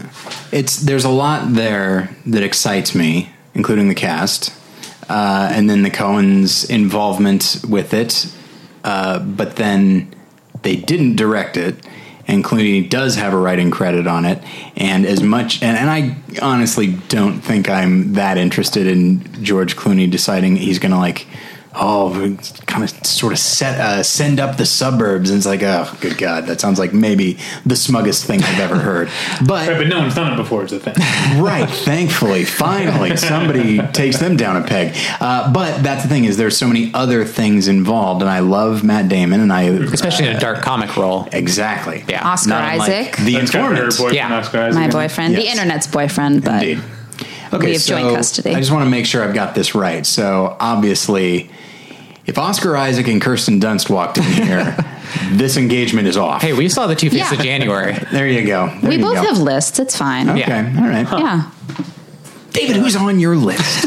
I, we, I don't have an actual list, but I mean, people who, who listen to this podcast will not be surprised to hear me say Rachel Weisz, sure. Yeah. who is Sure. the, yeah, the most beautiful woman in movies. Yeah. Uh, Anyway, um, let's move on to a movie that I am excited about. I think Professor Marston and the Wonder Women. Yes. Um, I actually read this book. Okay. Um, so it's based on the true story of William Marston, who created Wonder Woman, who also invented the lie detector and had a polyamorous relationship for many years. Um, the book was really interesting. The only thing was that it didn't really have like narrative momentum. It was kind of just like here's a guy who did a bunch of interesting things scattered over several years. So I'll be interested to see if and how they kind of shape that into a movie. Well, I'm sure human yawn Luke Evans will really get things going.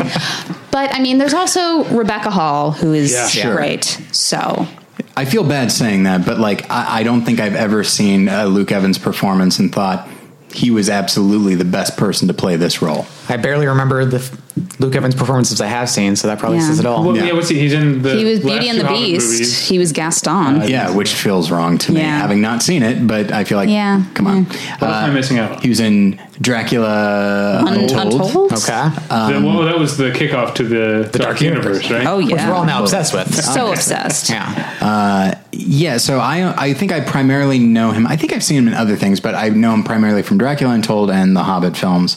Uh, both parts that could have been bigger and he could have done something with, but he chose to. Uh, you know what? I think he was ambivalent. I think he's an ambivalent actor.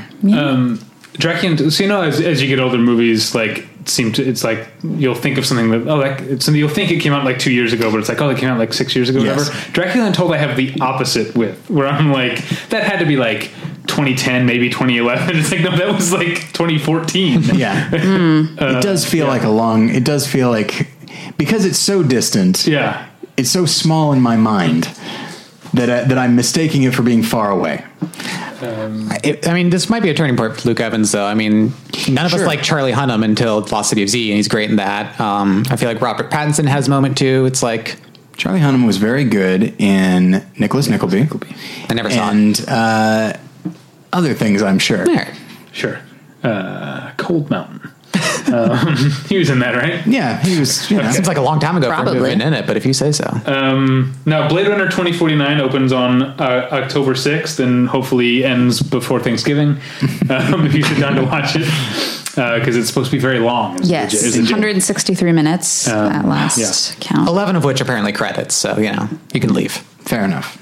You should stay, though. I'm not excited for it, but I will see it, and I'm intrigued. And I'm not a big Denis Villeneuve fan. I don't hate him, but I really loved Arrival, and as I said about that film, I think he's particularly well suited to sci-fi. I think it might just be that the the unnecessary qual- uh, element of the film is kind of coloring it for me. But any movie can be necessary if it's good, and it could be. So Yeah, I go. love Denis Villeneuve, um, and I'm Same. just worried that he'll get you know chewed up and churned out by the system as many before him have been. I feel like with with a movie at that length, that is not a length Right. that studios want. Yeah, Yeah. that is interesting. It makes me hopeful that he'll keep his kind of even, slow pace. But as we were talking about the other day, he did lose Johan Johansson Yeah. Mm. as composer, who he worked did with this- on Arri- uh, Arrival. Yeah. Mm. So I feel like that might not have been his call, and they replaced him with Hans Zimmer, which seems very much like a Warner Brothers call. So maybe it Mm. And- was a trade off for the runtime. I don't know. Johansson's score for Arrival is amazing, and, yeah, and I was really and very interested- strange. Yeah. Yeah. well, that's just it. I was Yeah. really interested to see what he would do with Blade Runner, which the original movie has a very interesting score too. Right. So. Yeah. Yeah, I don't know. Ar- Arrival was the first Denis Villeneuve movie that I liked, um, and so I always feel like I hope you're right that that he, his uh, they let him do what he wants. But I always feel like when someone makes a movie I like and then they re- go to a, a franchise, I always feel like it's a bit of a loss or a. But you don't really like the stall if guy. I get in it. What's that? You don't like the guy, so it's no but loss I for liked you. Arrival. I did like Arrival, but no, I was not a fan of um, Prisoners or Enemy or Sicario, and I never saw On Sundays. I've not seen that either. Okay, The Foreigner is a new Martin Campbell movie uh, starring Jackie Chan. I I'm intrigued by it. I'm a little bit intrigued too because I, for some reason, I'm always intrigued by like the aging action star. Yeah. you know, The- I'm not saying this is going to be Jackie Chan's Copland, but um, but it might be. yeah, I like those types of movies, Look, he has an honorary Oscar now. He can phone it in, so Yeah. watch out. and I've, I've never not liked Jackie Chan. Yeah. in a movie. like even if I don't like him, he's the guy's made a million movies. A lot of them aren't good, um, but. Uh, uh, like what was um, not the tuxedo, the medallion? Is that the one with Claire Yeah. Forlani? And then the think so. tuxedo with uh, Jennifer Love Hewitt, or is it the other way around? The tuxedo definitely had Jennifer Love. Who Okay, did. then I remember Medallion is that the one with much. Claire Forlani. Um, I saw one of them. I, I don't remember which one I saw. Well, was he wearing a tuxedo? Now, let me or ask you did he this. have a medallion? Oh, both. Oh boy, Um, so even when he's in bad movies, I, w- I always like I always like him. he's like Joel Schumacher in actor form. Sure, yeah. always interesting. Yeah. So that'll be fun. Uh, Goodbye, Christopher Robin is the new Simon Curtis movie. He's the one who made My Week with Marilyn and Woman in Gold. I never saw My Week with Marilyn. I saw Woman in Gold. Wasn't Simon Curtis the Love Actually guy? And then I he, thought he so. made About Time. Am I thought so. I Hmm. Maybe. right? I don't have it in front of me. Julie, think of it. No, I know because there's the other guy that I Um, Sure. there, you might be talking about two different guys. But Is I there can't a remember. Richard Curtis? Ah, Mm. it was Richard Curtis. That's it. Never mind. Okay. Simon Curtis, don't care. Okay. Yeah. Um, Love Actually is directed by a guy named Richard Curtis. Okay. Thank you. Um, yeah, Simon Curtis made, as I said, My Week with Marilyn. Yeah, which wasn't good. uh, which I didn't see, and Woman in Gold, which was mostly boring. There are things I liked about my we- my week with Marilyn, specifically Kenneth Branagh. I thought he Yeah, and that, I'm a gigantic Michelle Williams fan. yeah, and I thought she was. I thought they did more with her character than I thought they were going to.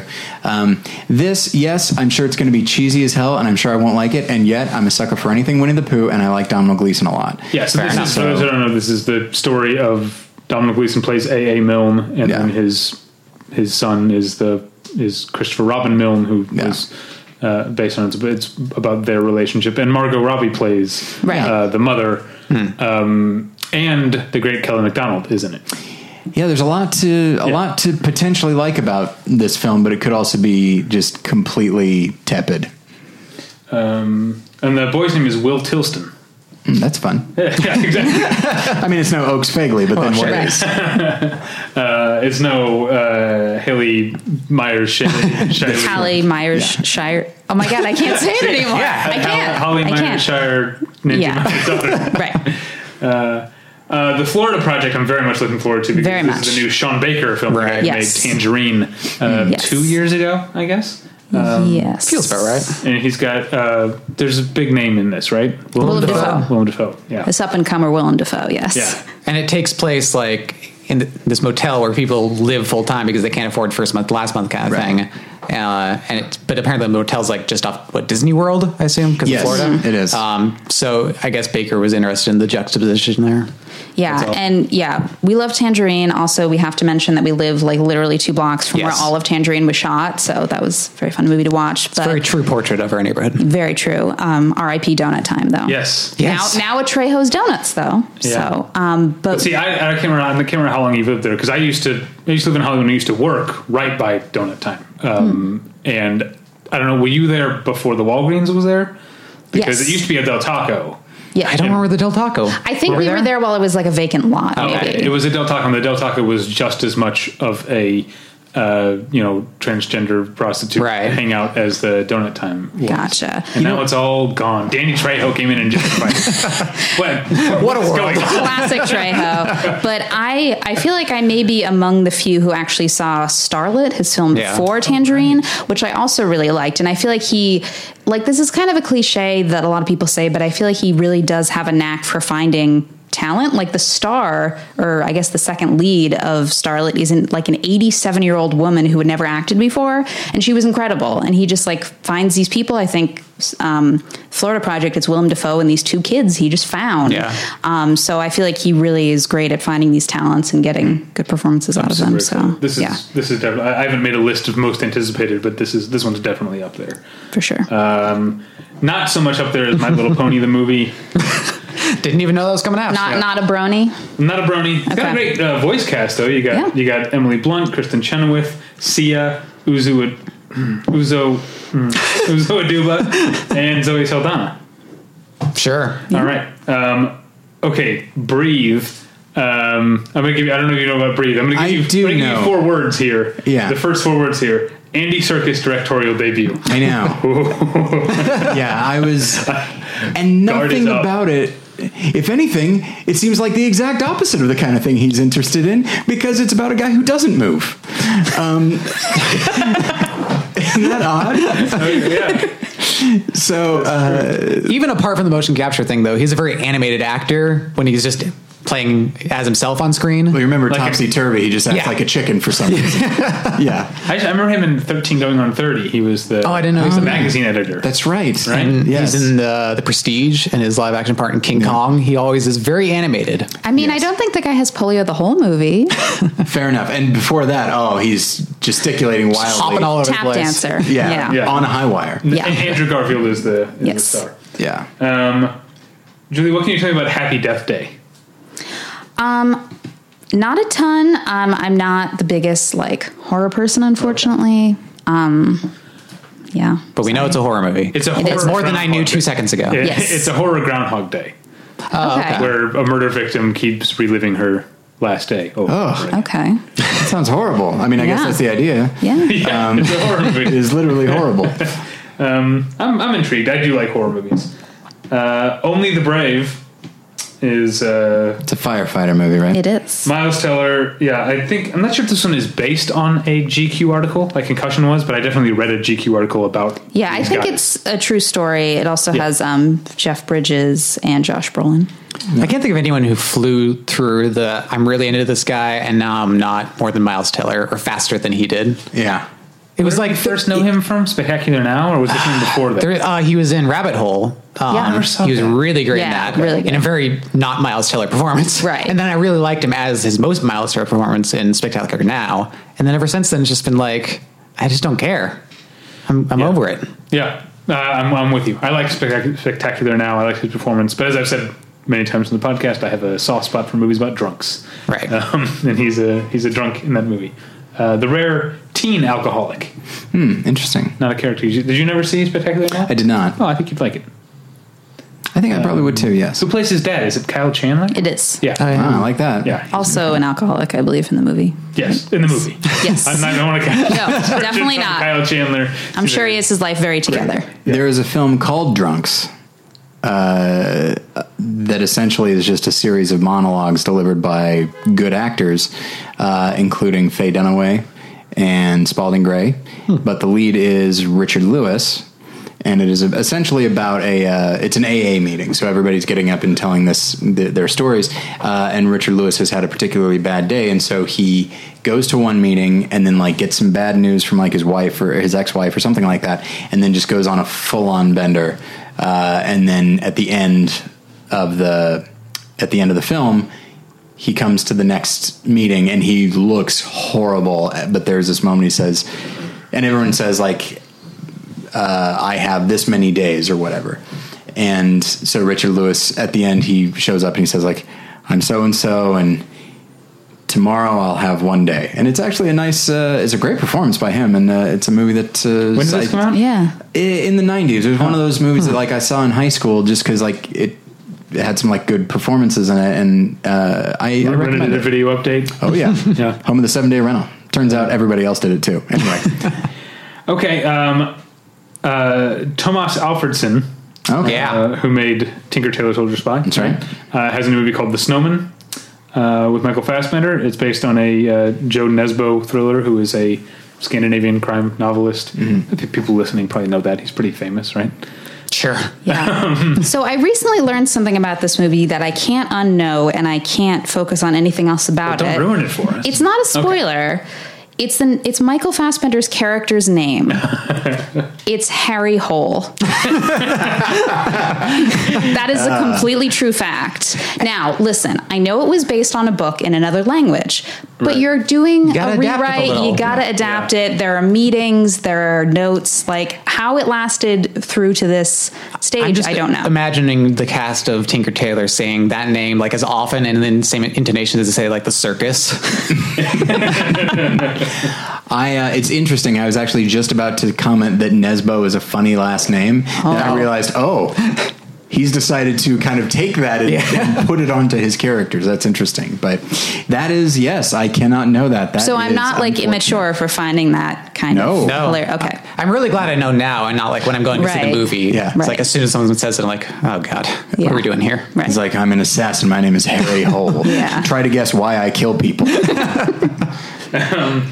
All right, moving on. Um, as uh, Chadwick Boseman moves on in his uh, his his goal of playing every great American that Okay. he can.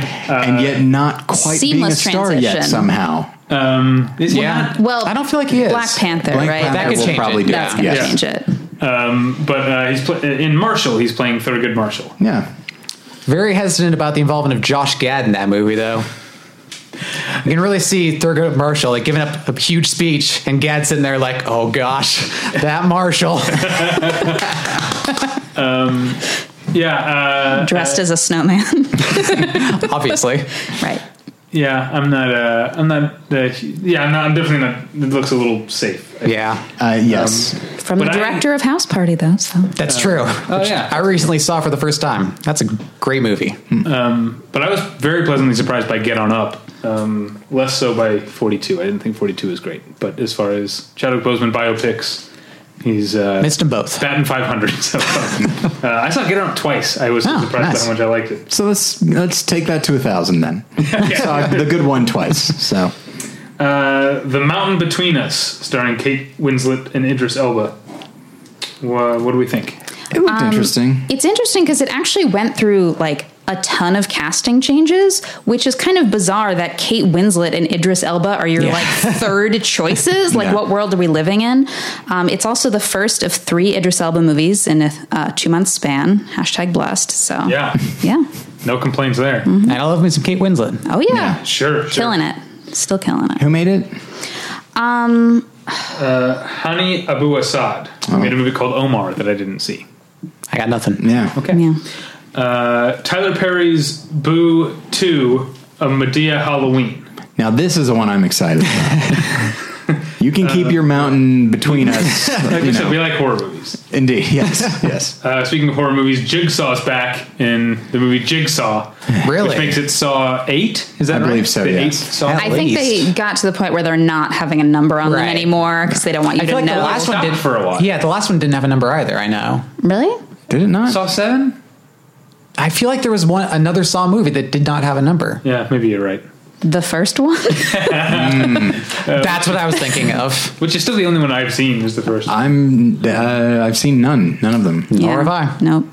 Um, And I think I'm going to keep that tradition going. Yeah. okay. Uh, Killing of a Sacred Deer is the new Yorgos Lanthimos movie. Looks pretty great. Yeah, I Colin Farrell. haven't. Don't really know much about it, but him Yeah, we don't and Colin need to- Farrell. Yeah. Who else is in it? Nicole Kidman. Nicole Nicole. Kidman. Oh, even and more. it is apparently uh, something of a horror movie itself, sort Right. of, which is which is always like an element of his movies. So Yes. yeah. Uh, another movie that I know nothing about except for the director and cast, and I'm therefore very excited about, is The Square, which is a new movie Yeah, from totally. uh, Ruben Ostlund, who made Force Majeure oh three Yeah. years ago, I guess. It won the Palme d'Or at Cannes, Yeah. Oh. which in recent years it seems like there's been this trend of the Palme d'Or being like a compromise. And I don't mean that as like my opinion. I mean that as like the jury comes out, seems kind of grumpy, talks privately to the press about what they preferred, and you kind of can piece it together yourself. So that happened again this year. Um, I d- not that it doesn't seem like a good movie. Yeah, It the just, reviews are like- pretty strong still. Yeah, Uh, it just seems like this kind of weird Palme d'Or trend that's been yeah. happening. It just didn't seem like anyone's first choice, which is Right. fine. Um, interestingly, even though it has Elizabeth Moss and some other Dominic West. yeah, Yeah. it's apparently still mostly in Swedish. yeah, Cool. Mm. it is. It's Yeah. um You're Sweden's uh, only making me more excited. uh, I know exactly. Oscar submission. yeah, All right. Um, thank you for your service. Is an, another Miles Teller true Yeah. story movie. with Amy Schumer in a dramatic role. Oh, that's interesting. Yeah, Since we're not getting her as Barbie, right. which I a want. true loss. Yes. it's okay. So here's where I feel like an asshole, as I tend, as I tend to do. I'm sure it's a perfectly fine film, and it could be great. It's a movie about soldiers, like coming home. Hey, I'm a big fan of Best Years of Our Lives. I like Born on the Fourth of July. Um, What about Coming Home? Never saw it actually. Very good. But uh, so you know, there are some amazing movies to be made out of it. But at the same time, as I've said before, I feel like if you're not going to bring anything new to it, and maybe it does. But I have a feeling it doesn't. Like, if Yeah. you're not going to bring anything new to it, then I feel like it's emotionally exploitative um, at this point. Like with so many other films and films about Iraq War veterans as well. I don't know. Maybe it's maybe it's me just being. Maybe I'm getting cynical. Maybe I'm just tired of seeing the same thing, not merely from like mainstream Hollywood, but from prestige Hollywood as well. Um, but I could be wrong, and and I'll keep an open mind. If it's great, then I'll say that it's great. But uh, I don't know. It's just a. I feel gross saying what I just said. somehow. Well, and not to get too political about it, but I, there's a degree to which increasingly these movies make me feel like they're just making people comfortable about us being constantly at war by the fact that we keep valorizing the soldiers who are being sent off. And as there's been a, a new troop increase in Afghanistan, just increasingly it's been harder to stomach these kinds of movies. I mean, I think it's specifically about um, PTSD. I don't know that there's like a ton of movies that have taken that angle of like kind of the modern perception of PTSD. It's also, I think, the directorial debut of the screenwriter of American Sniper. Right. I mean, I like American Sniper a lot. and It's right. a more dynamic movie than people give it credit for. But even that has kind of the ending where, like, whatever he went through, he's a soldier. Right. And we need to honor him. Right. Right. Yes. Okay. I see what you. I, I see what you mean, and I think that's one of the things I like about Born on the Fourth of July is that it's this idea is just like, no, I'm. Yeah. This was terrible, I'm a- and I'm a human being, and I made it out alive. Like that's huge. Like just he he did not go. He did not go quietly. I say go as if he as if he died. He did not. But like. He did not just sit back and say, "Yes, I'm a soldier, and this is what it takes." And I'm sure plenty of people do think that, and I think that's and good for them for being stoic about it. But at the same time, like yes, it's seeing people as people first. Right. Uh, I think is important. And yes, I, I see what you mean. I'm not sure if I 100% agree, but at the same time, I guess that's not unlike saying that it's emo- emotionally exploitative. It's saying like, I'm going to push this button Yeah, for and sure. you're going to be happy about it because how, what are you against the troops? Yeah. You know, it could be that. So Speaking of movies about PTSD, I'm not sure if this is on either of your lists because it's a very, very tiny release, but there's a movie called Blood Stripe, which I saw at like two LA Film Fests ago that is finally getting a Oh, wow. tiny, Right. tiny theatrical release this October um, that is, a, is about P- PTSD um, from the point of view of a female Marine coming home. Um, and uh, it's directed by, I forget which one's the E actor uh, either Remy Abernageois or Rene Abernageois. Who, who's Ren- the older I- man? Renee is the, is the dad. I think, yeah, I so think it's, it's, his Remy. son Remy Abernageois.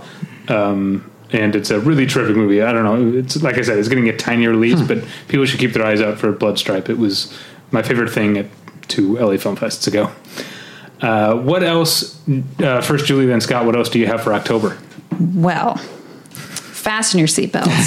Um, so, Walking Out got a release date literally today. Um, I think one of you saw it at David did. Sundance. Yeah. it was one um, of so my that's favorites. early October. I th- you can listen to the Sundance episode for Or more read on David's that. review on or our read website. David's review on the I'll- website. Oh, yeah, I'll tweet that out. By the way, those um, the um, the the brothers who made uh, that I'm drawing a blank uh, all of a sudden on their name. Fairly. It's like it's, I, think, I Yes. think it might be like the Smith brothers. Yeah, I whatever. think it's yeah. some. Yeah, They've made three feature films. I have been at the world premiere of two of them. nice.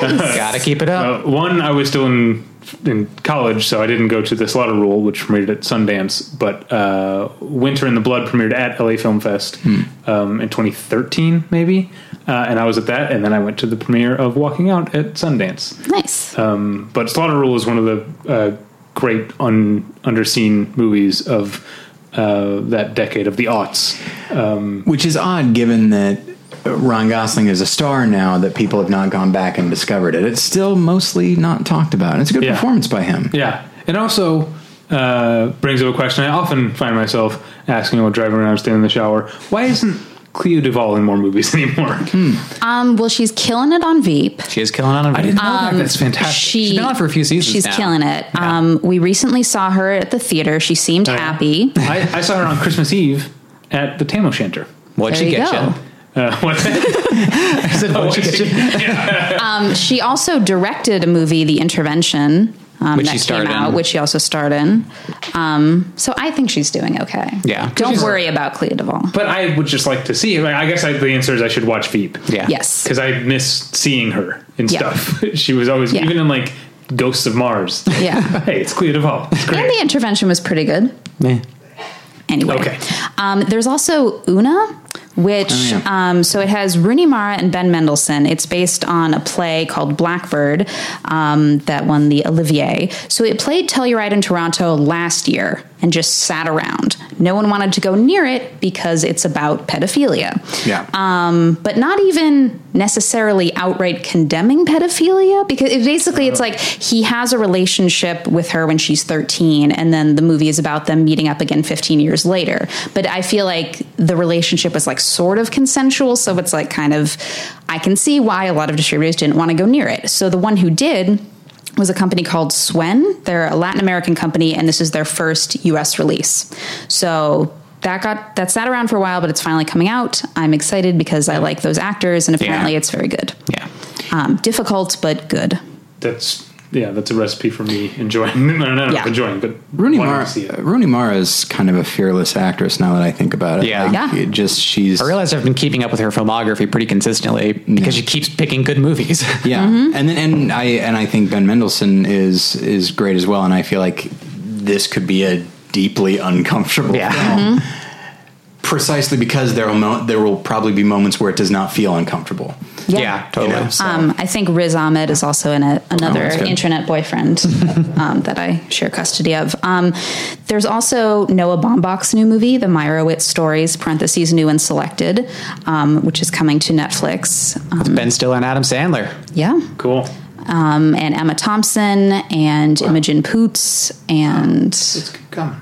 yeah, yeah, I like all those people. Yeah. yeah.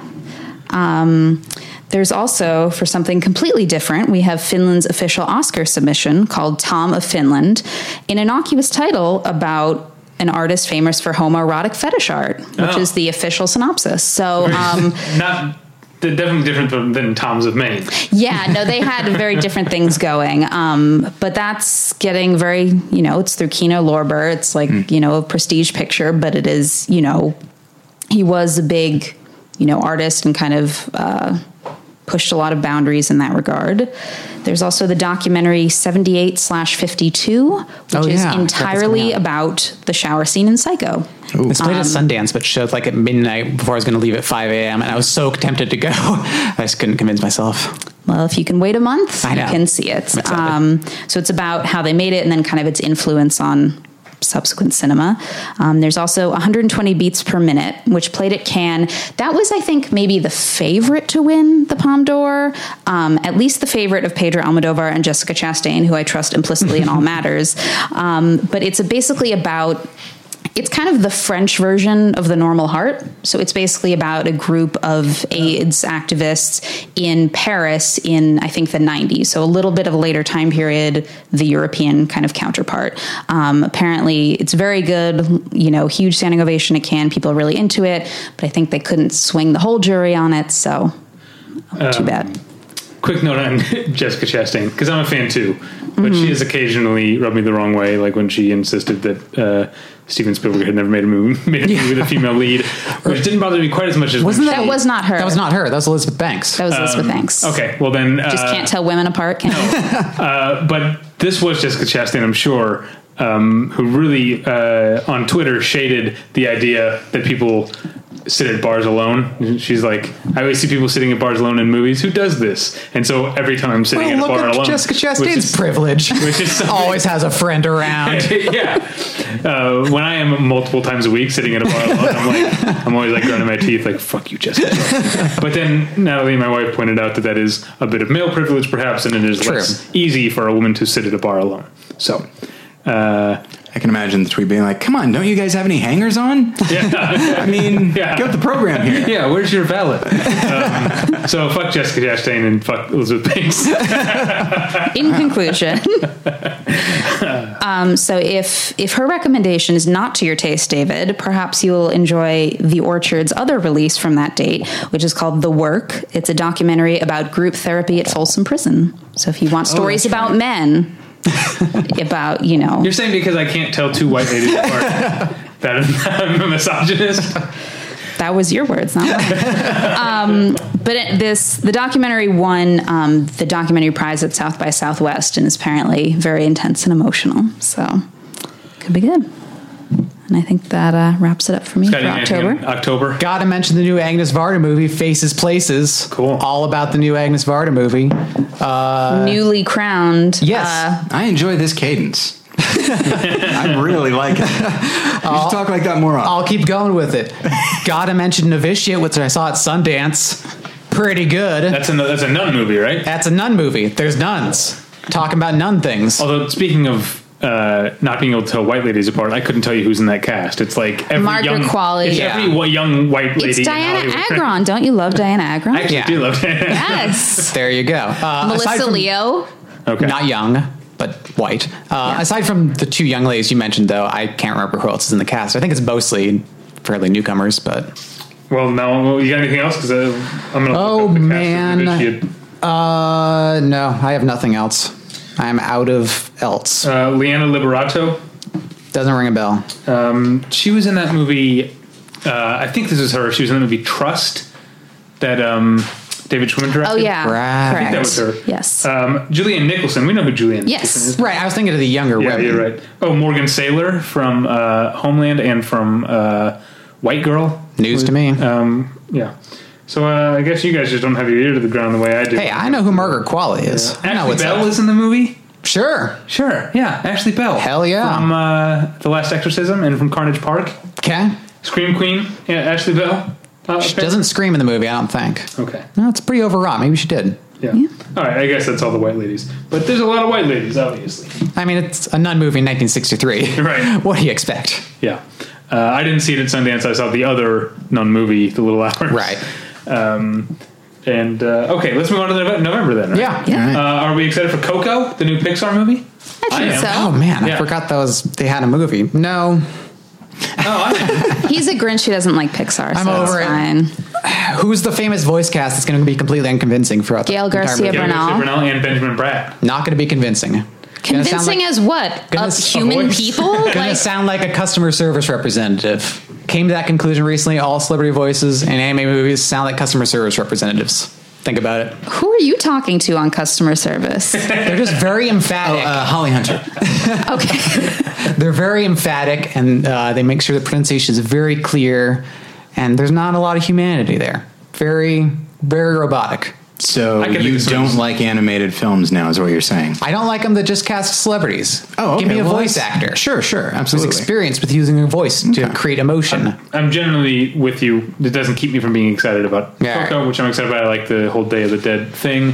Although, wasn't there an animated Day of the Dead movie? Yeah, like that- Uh, four the years- Book of Life. Yeah. Guillermo del Toro produced. Although, and it's interesting because I actually was uh, reading about certain responses about uh, Coco uh, to Coco, uh, and someone said, like there was there was offense, and then there was offense at the offense. So there are people that just said like, Pixar's just ripping off this other film. Okay, so that's the first one. Then the second one is just like, oh, so I'm sorry. Can there not be two Day of the Dead films? I think I'm with that second person. Yeah. The second one's like, oh, interesting. Yeah. Yeah. well done. Yeah. So, uh, but yeah, so I'm trying to think of now. I'm trying to think of like celebrities that I think did a Uh, Albert Brooks. Albert Brooks, in and you know Finding- what? Finding Nemo. Yeah, that was fine. I'll say uh, Ed Asner in Up. I think does a pretty good job. that was fine. So, So middle old aged man. Middle aged who cannot hide uh, their roughness, I think are pretty good. Um, I'm pretty excited for people to catch up with Mudbound, a movie that I saw Yeah, on Sundance and totally. liked quite a bit. I liked it too. Yeah, I think it's currently probably still in my top ten of the year so far. I imagine once I get through this, uh, you know, barrage of movies over the next few months, it might fall out of the top ten. But uh, Mudbound is uh, Dee Reese's new movie. It's about a. Uh, it takes place in the 1930s. Is that right? I believe so. I th- maybe even 20s because I feel like they're coming back from World War. No, they're coming back from World War II. Okay, so it's the 40s. Yeah. Okay. Um, so a white family from a southern city buys a farm out in the I can't remember what state it's in, but uh, Muddy state. of money state. Yes. And living on the farm is a family of black sharecroppers who essentially, once they buy the property, they become essentially, I guess, like employees, Yeah. right, of the white family. And so the movie is a, is a movie about two families. Yeah. And I had not seen much acting work from Mary J. Blige. I remember when she played herself on Entourage. Um, but uh, she's, uh, I'm going to use it like sort of corny uh, critic's word, but I would say Mary J. Blige is a revelation in this movie. Yeah, she's very good, and the movie takes some inter- takes that premise in very interesting directions. I feel like they've g- done a good job of not tipping their hat to that in terms of selling the movie. Yeah, yeah. Uh, Thor Ragnarok, the new Taika Waititi Cautiously film. optimistic, This as al- is, um, always happens with Marvel. For those following along at home, this is Idris Elba film number two of three. Oh, so uh, who- he's Heimdall, right? It says yes. Just keeps Character. guarding that gate. keeps guarding it. Yeah, uh, I am. I am. Here's why I'm optimistic. Here's why I'm genuinely optimistic about it. Although I'm open to being disappointed, which I guess is kind of a theme in my life at the moment. Um, so Marvel, yes, they they sand the rough edges off, but they do seem in the last few years to be willing to take a couple more risks, at least visually. I think Doctor Strange has a lot of stuff and some some sensibilities that, at the very least, play with the f- standard formula of a superhero movie. Uh, and then I think, though I don't, there's not a lot in a- in Ant Man that I like. Again, the, the action sensibilities of it Yeah. are actually actually quite creative and fun. And I think this one it definitely s- the the tone of it feels different. At least I hope it does. Uh, and so. So I'm I'm optimistic. I feel like no. I think knowing that the movies are going to make a fair amount of money, I think they're willing to allow the directors to take a little bit more risk. Not a lot, but a little bit. Yeah, the one thing I can't figure out with these movies is the muted color palette that they've used on everything for the last few years. It just looks ugly. This one seems looks pretty vital. Yeah. I thought. I, this one looks like it might be pushing things a little bit better, but it Vibrant really is came. what I meant. What? Vibrant is Yes. what I meant. Sorry. Uh, it, it really came into No, I think I heard vibrant. I think my mind. Yeah. after seeing Spider-Man: Homecoming. Though, like so much of that movie takes place at night, and you just can't tell what's going on. Yeah. Yeah, that climax is It's a mess. a Incomprehensible. Yeah. mess. Yeah, Oh. As a- but you know what? Guardians too actually had some nice uh, visual uh, Yeah. elements Yeah, to that it was as well. pretty solid. So yeah, I'm. Uh, my hope is that like kind of as they go more cosmic. Yeah. I Yeah. guess they're That they're tends to be on the trying better be end. More, I more think fun. that's. I think they realized, you know, the second Thor movie was like so serious for a lot of it, and I think they realized that like Thor is inherently kind of ridiculous. Yes. and they're leaning into that. And I'm like, that is correct. And So, if it weren't for the success of the Guardians movies, I think they'd probably still be going with serious Thor. Yeah. Right. Well, and he's a little goofier in the Avengers movies, and people tend Right. to respond to that, so Yes. they probably noticed that as well. Yes. and also, the- when has when has watching Kate Blanchett ever been a waste of anyone's time? It's true. Um, I haven't seen a Thor movie si- since the first one. I remember the Kenneth Branagh stuff being both serious, but also not having that dull color palette. But this was This was like- this was pre Disney. Yeah, this was like their third movie too. Yeah, Yeah. it There's, was a, it was a Paramount release. I believe. yeah, they're still shooting on film. uh, yeah. Um, but uh, yeah, I, w- I guess I wish uh, Disney would let them let Kenneth Branagh get back in there and make it a, a big, lush, uh, you know, psycho Shake- Shakespearean uh, psychedelic thing. All right, um, moving on to another great movie uh, from Sundance, Call Me by Your Name, the new Yeah. Luca Guadagnino uh, movie. It's terrific. I can't deal with how much you guys are just talking about how great it is. so- it's- Every now and again, I'll just mention to her, "Call me by your name" is pretty great. Just to and I'm just like, annoy put her. me in cryosleep till it comes out. It's all I want from this life. November twenty fourth. Yeah. Uh, but uh, yeah, it stars um, uh, Army Hammer and Timothy Chalamet, Chalamet Is that how and you Michael say it? Stuhlbarg. uh, and Michael Oh, I Stuhlbarg. like- yeah, All right. but yeah, it's a it's a sort of a it's I guess it's reductive to say it's a gay coming of age romance, but I guess that's if you're going to put it in a like Yeah. Netflix category. um, there's also you know it skirts some of the uncomfortable age. I think. yeah, it's interesting. Issues They're a supposed to be little bit. closer in age than they appear to be. Yeah. um, which is a little hard to get over, but you get. o- I got over it pretty. Yeah, quickly. me too. Especially because, to be frank, the sex scenes are super hot. yeah, but I but I've seen like uh, it was something that I got over very quickly in the movie because Yeah. I think the movie makes Army Hammer, you know, uh, makes it clear he's a college student, Right. so it's he's younger. He, he's Um, actually not that old. yeah. no, I know, but he reads older He than sure does. How boy. old is Especially- well, Timothy he's still- Chalamet um, supposed to be? I forgot to mention he's still wearing the age makeup from J. Edgar. okay. Oh boy! All right. And like the end of J. Edgar. Oh, Well, it was brother. like that Twilight Zone. They took it off, but his face had folded to it. I think Tony Chalamet is supposed to be like 17. 17, yeah. Yeah. Um, but yeah, it's uh, it's it's wonderful. I forgot what I was going to say something else about it, but uh, I really liked it. Um, uh, oh yeah, just I've seen people like I was saying, I had forgotten about it, and then I've seen people as trailers are coming out being like, Right. uh, this is gross," like. uh, And I'm like, oh yeah, this is there is an age difference. It's a little, um, but Timothy Chalamet, by the way, was in uh, Miss Julie, not Miss Julie, Stevens. uh, Miss Stevens, um, directed by Julia. I Hart. miss Julie. um, and so was Jessica Chastain, right? Or was that Elizabeth? That Banks? was Yeah. just.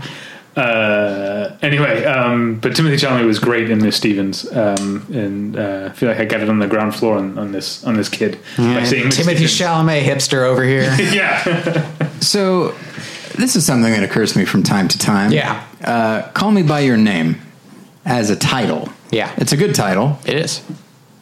Odd sentiment. Unless, like, I is- think you it's gotta the see the title movie. of the book. Yeah. Okay. But Yeah, if it that is. I don't think that helps. changes Tyler's it bring argument. it, Right. it comes up in Yeah. the drama of the movie, Okay. and Yeah, I think that's it's not like very an abstract. effectively titled. Okay. So, like, if I said, "Hey, David, call me by your name from now on," Yeah. that'd be weird. It'd be David and David. Yes, So, I guess I'll have to wait and see. But Y'all what if have to. he says the same thing to you? yeah, yeah. I mean, spoiler alert. That's what happens in the movie. it'll be like Persona. You guys will just switch lives. Right, yeah. I, remember, I remember once because I had seen Persona as a function of uh, movie night. Uh, Right. Josh had, had shown it, and I remember the way he described it once. That's is, Josh Long, friend of the Josh show. Long, sorry. Uh, and he he said, you know, it's all about like why am I me and not you? And I remember being like, I, I don't know, Josh. It's because it's just the way things fucking turned out. All right, like, it just because like I remember. Um, I remember Colin Marshall also used to do a lot of that. Like I remember it was- Right. it was at like a party of yours where he was there with his uh, then girlfriend. That's me. I Uh, was pointing David, me. yes, sorry. We're not all just shooting the shit here. We're- Hey, it's so casual, you know. I forget. Um, and uh, Colin was talking. We were talking about movies and good. And he goes, he goes, you know, he goes. But when you think about like what is a like what is a bad movie? And I was like, it's a movie that's not good. Colin, come on, man. Like we're having a conversation here. Yeah. So. But uh, look, I recognize we can be academic. It's fun, Yeah. but at the same time, it's also really fun to just cut through the bullshit. yeah. So- But had Colin had had Colin not yet seen my week with Marilyn, maybe that's the problem. okay, fair enough. Fair enough. Uh, moving on to Zack Snyder's Justice Justice League. Sorry. I keep forgetting that's so I soon. know, right? I keep forgetting it exists. We're still all basking in the Wonder Woman afterglow. That's true.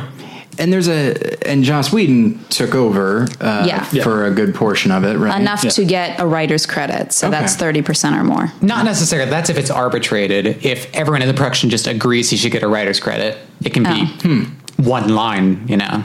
True. I guess it never hurts to have the the name Yeah. Joss Whedon to fit well, Yeah. maybe now. But I had I had Right, heard right. that he was doing a lot. Yeah, yeah. It's, it does seem that way. Yeah. Yeah, I'll see it because I feel like I fucking have to.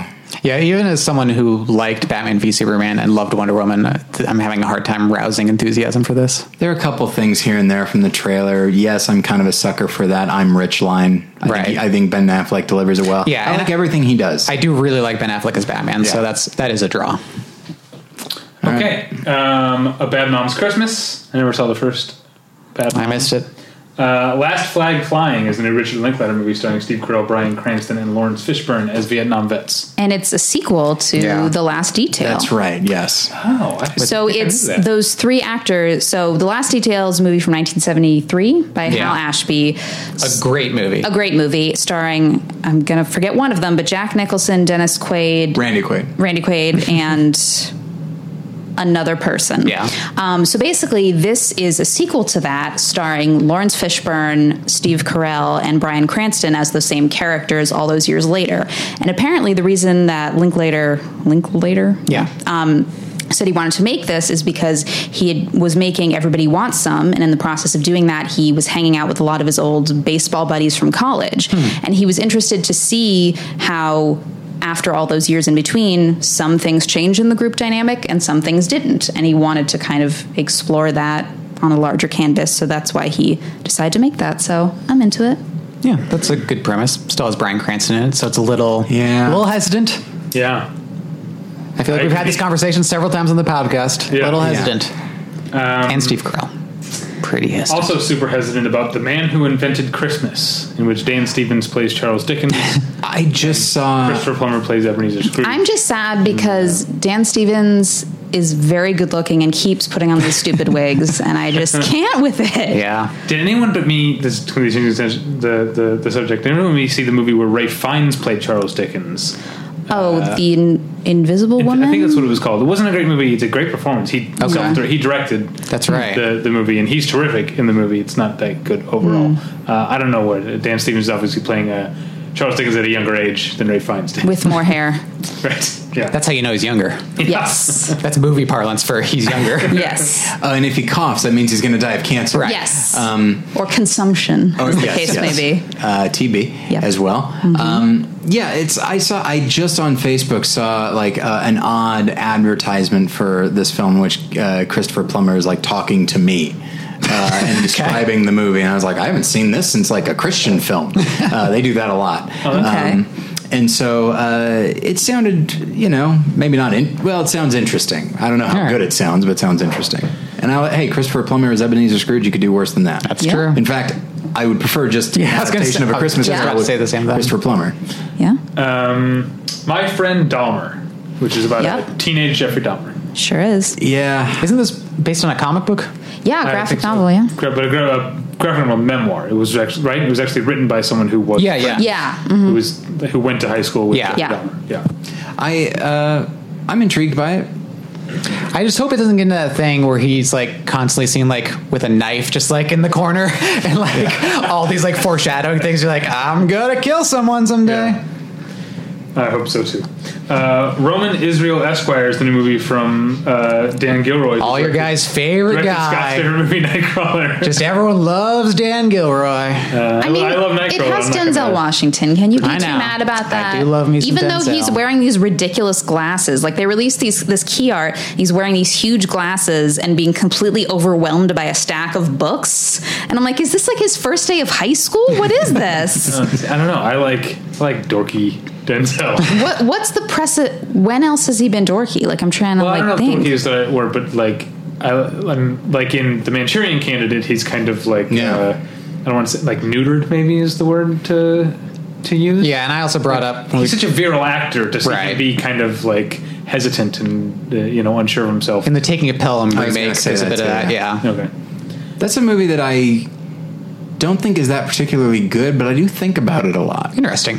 I love the first one, obviously, Right. but uh, but there are elements, and I think Denzel is a big part of it. And I remember really like James Gandolfini. I mean, of course. um, but. Uh, I don't think it's a movie I'll ever watch again, though. Yeah. Maybe that's why. I'm, maybe if I were to watch it again, I'd stop thinking about it. But anyway, sorry. okay. So we've had Wonder Woman. We've talked about Professor Marston and the Wonder Women. Now we've got Wonder, Right. directed by Stephen Chbosky, who made the perks of being a wallflower, and starring Jacob Tremblay and Julia Roberts and Owen Wilson. and Owen Wilson. Hmm. I saw the trailer and couldn't believe it was a real movie. So it's funny you should mention that because it was originally going to come out in April and then it just tested off the charts. So they moved it into award season. I yeah. don't know if that was a good idea. Oh, Right. the old people in the audience could not wait for this movie when the trailer showed. So here's a along those lines. As long as we're uh, being superior to old people, let's let's keep that going. So I uh, over the summer I interned with uh, Stephen Farber for his Real Talk with Stephen Farber Right. series at the Landmark here in Los Angeles, and uh, by his own admission, the uh, the audience is predominantly older, uh, and he was very very right uh, when I when I first showed up, and at the end of the series, everybody votes on like their three favorite movies, and the movie that he and I predicted would be their favorite is also the one that we thought I didn't I sorry I was out of town I didn't see the film but I had heard so many terrible things about it and he didn't really like it that much at all uh, which was the only was it the only living boy in New York Hmm. and that won by a wide margin which Right. was really unfortunate because there were some really great movies but he said like yeah they just don't really like being challenged that Yeah. much I mean, that being said, though, wouldn't they still see it in April? I feel like they're chasing a different demographic if they're pushing it in this prime Well, real I estate. wonder if Well, especially as the Academy has gotten younger. Uh, yeah, Yeah. But I also wonder if they Uh, tested it with old people and it tested really well and they didn't think it through from there. Yeah. Yeah, could be, could be. Well, it's uh, so. Uh, what's it about? So- doesn't Jacob Tremblay play like a kid who has scars or something? Yeah. on Uh, his face? yeah, he basically has like facial disfigurement and it's i think he was homeschooled for a while but it's about him starting at like a real school and he's ostracized and bullied but his parents try to help him through it I like Jacob, Jacob Tremblay. I mean, I haven't Mm-hmm. seen him in much, but I remember loving him in Room, Yeah. and I Right. feel like his scenes are probably going to be pretty solid. But I feel like a script like that could just be so incredibly obvious. yep That's the way it looks. yep It's unfortunate. So, um, three billboards outside Ebbing, Missouri. Now, I'm kind of excited for. oh yeah well, not that anyone is choo- asking anyone to choose sides, but I'm more of a John Michael McDonough guy than a Martin McDonough guy, and this is a Martin McDonough film. Also, I don't Did know you why ever this bothers see- me, but Ebbing, Missouri is not a real place. I like, kind of like that. okay, it's a state of mind Did you ever see In Bruges though? I feel Uh, like I in- never saw him. Yeah, so Well, that's then- why you're not a then, Martin yeah. McDonough Because I saw guy. Seven Psychopaths, Yeah. Yeah. and I really, really didn't like Seven Psychopaths. It's not great. In Bruges is Um, in bruges pretty great. yeah Okay, but I mean, uh, not and I, not that I'm, I, I do hope to see it someday. I'll get around to it someday. But um, the Guard and and Calvary are both uh, wonderful movies. Calvary, especially, even though I bought the Blu-ray because I was like, I love this movie so much, and I can never seem to find myself in the mood to sit through Calvary again because it is a Yeah. tough fucking sit. But uh, it's also super funny. Um, but uh, anyway, we're not talking about John McDonough here.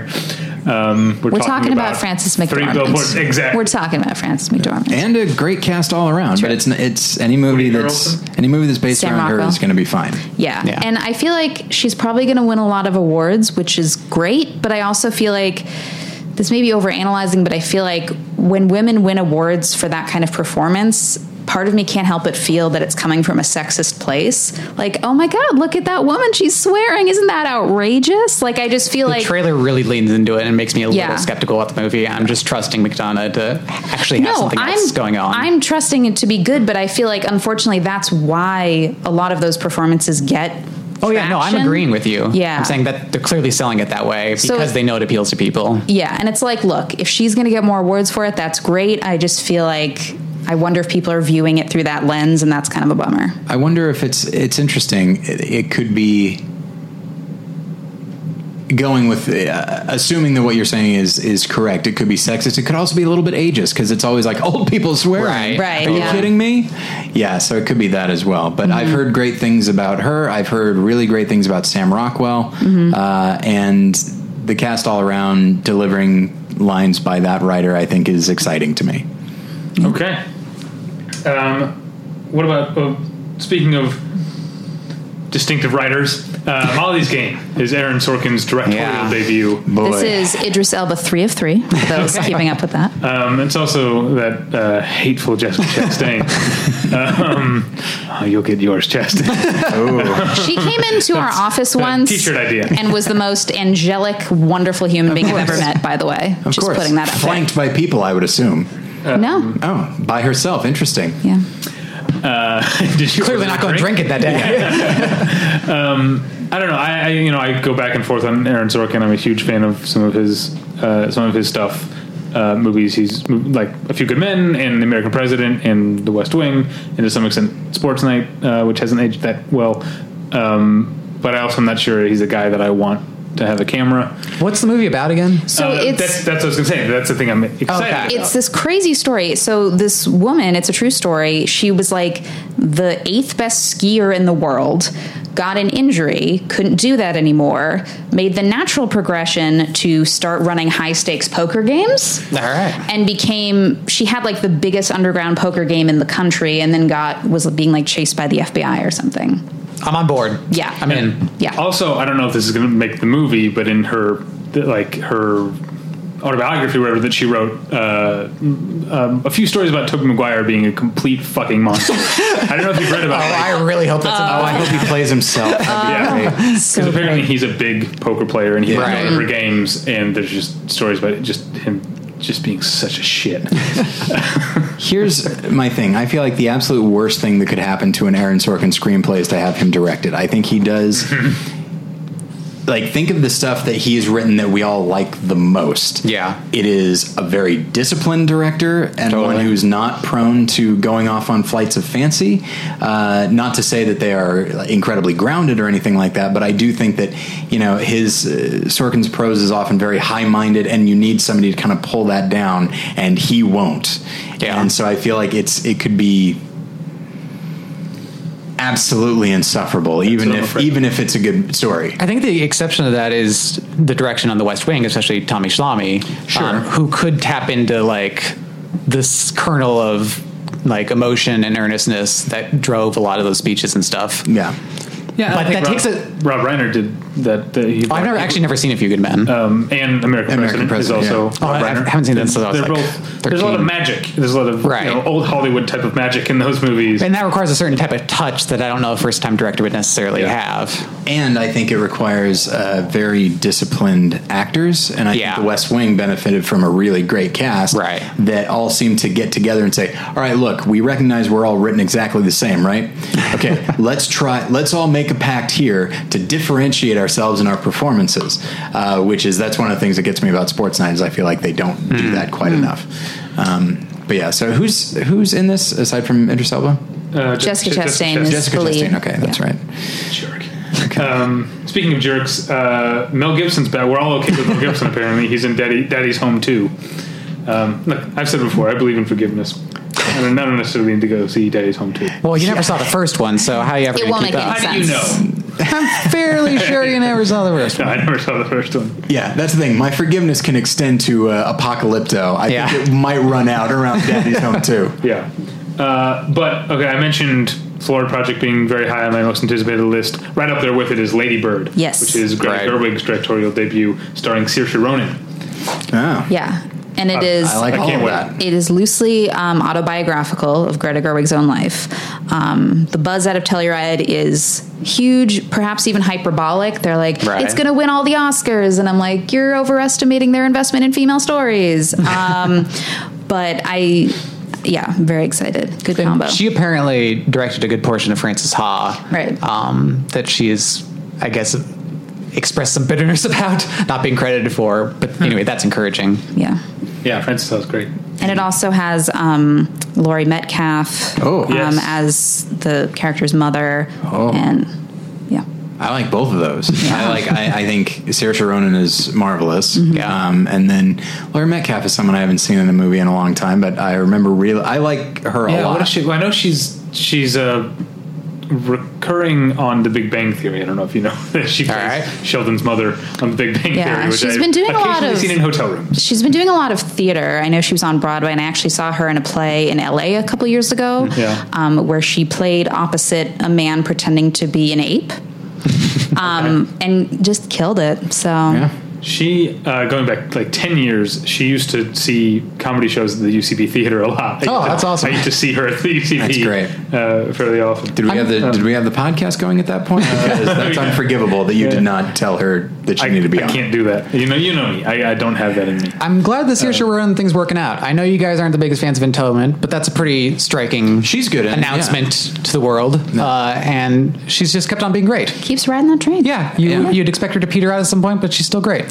and effortlessly so. Like there's Yeah. like there's something so fascinating about her performance in Brooklyn, which was my favorite movie of that year, that she just has this quality to her that she's incredibly watchable and sometimes like in Hannah she can be very intense but other Right. times like no I'm going to be uh, light as a feather. Yeah, she's very charming. Yeah. Okay, speaking of Oscar buzz, uh, Gary Gold- Gary Oldman plays Winston Churchill in Darkest Hour. Uh, Boo. Joe Wright, baby. It's a movie that I'm in. Can't wait. I can't tell if you're being sarcastic or No, He's I not. love Joe Wright. I assure you, he's not. And uh, this has been also getting very heavy buzz. People are really into this Yeah, movie. which I was interested to see because it looked kind of like generic British Yeah, totally. white guy biopic, but like Yeah. it premiered at Telluride. People are very, very into it, very into Gary Oldman. So yeah. It does seem like a living awards campaign. I know, but all Joe Wright's movies seem that way, and they've all Yeah. been great, except for Pan. uh, I didn't see Pan. Well, I, you know, I liked Pride and Prejudice just fine. I Yeah, Pride and just Prejudice didn't is like, great. Didn't like Atonement. I never saw Hannah. Well, and I Hannah's like great. How, I like how much he completely undercut the award stuff with Anna Karenina, which I Yeah. absolutely Yeah. adore. It's yeah, that's his best movie Oh, easily. Yeah. I like. Yeah. I I think I liked Anna Karenina more than I didn't. yeah. and it's if I remember correctly, I think I, it's a big win, I it hasn't guess. stuck that well in my memory, but I Okay. think I remember uh, thinking well. And that was like Domino Gleason is in that, right? Oh, Yeah. probably and that He was is. like before he was. Yeah, a guy. I Uh, in yeah, I- um, Anna Karenina. Yeah, I think um, Alicia Vikander's in it as well. she is. yeah, but I already seen her in a royal affair. I was Well, much like okay. Timothy Chalamet. Yeah. She's she's, she's old news by Come now. on. Early adopter. I was on the Alicia Vikander uh, train pretty early, but Donald Gleason, I was, uh, yeah, that, and then he was in um, the uh, the aforementioned Calvary, Right. um, where he doesn't play Brendan Gleason's son, Right. but he is in it. Uh, Seems Seems like an oversight. He was also in an episode of Black Mirror, the original. uh, oh, okay. Well, and he was in uh, a couple of the later Harry Potter movies. oh, that's playing right. Bill Weasley. Yes, that's right. But uh, yeah, so about Gary Oldman, um, obviously a wonderful actor, but as we also, as I have said before, it bothers me, and I think I've said it before with Scott here for Mm-hmm. some reason. Um, it's uh, when I say for some reason, I mean I don't know why we keep inviting him Yeah, back. fair enough. um, yeah, it, if somebody wants to gain weight for a role, go get them. And if people want to sup- want to award uh, reward that with a nom- an Oscar nomination or something, absolutely go get them it does bother me when I feel I feel kind of similar to like uh, when Anthony Hopkins wore a, a fat suit, but I felt slightly better about it because he's not rail thin the way Gary Oldman is, and it just feels like there are so many. There are actors that fit the role better physically, Right. And it just it felt like yes, yes, yes, but you don't understand, Tyler. Those are fat guys. No, no. We like to reward good-looking people. Marty was a long time ago, and uh, we don't like to do that. So we're going to award this uh, very charismatic, well-known uh, star, and we'll just put a fat suit on him, and then it will be acceptable that he is fat because he can just take that off, and it's it's better. It bothers me so, clearly. It bothers me a lot No, I do hear where you're coming from. um, like I, I would not make the uh, I wouldn't make like the blackface uh, argument. That's ridiculous. But I think But it's this does seem similar to, I think we talked about this before, to Yeah, the yeah. idea of cis actors playing trans characters. Sure. Uh, the- you know, the difference, and, you know, I'll be the first one to say it because I've got a bit of a spare tire uh, on, you know, so I can, I'll speak for. More of you to love. Uh, really? I view it very differently.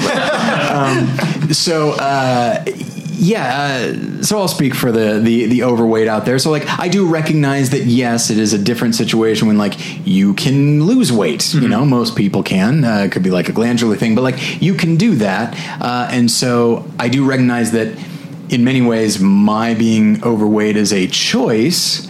It's one that I regret making every single day of my life, but uh, Hmm. so that's the thing is like it just feels like so I recognize it's not exactly the same, but it is bothersome to me that they went with a wonderful actor who I Yeah. no doubt will I have no doubt who will play the part great, but at the Meanwhile, same Mark time Addy's like, just sitting there. He's just By the sitting phone. there, just waiting. They got Brian Cox in a bad one earlier this year.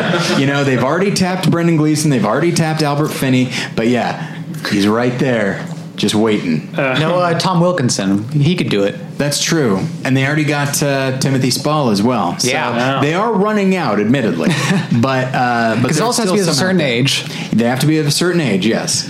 Um, so it's it's a thing that uh, that upsets me.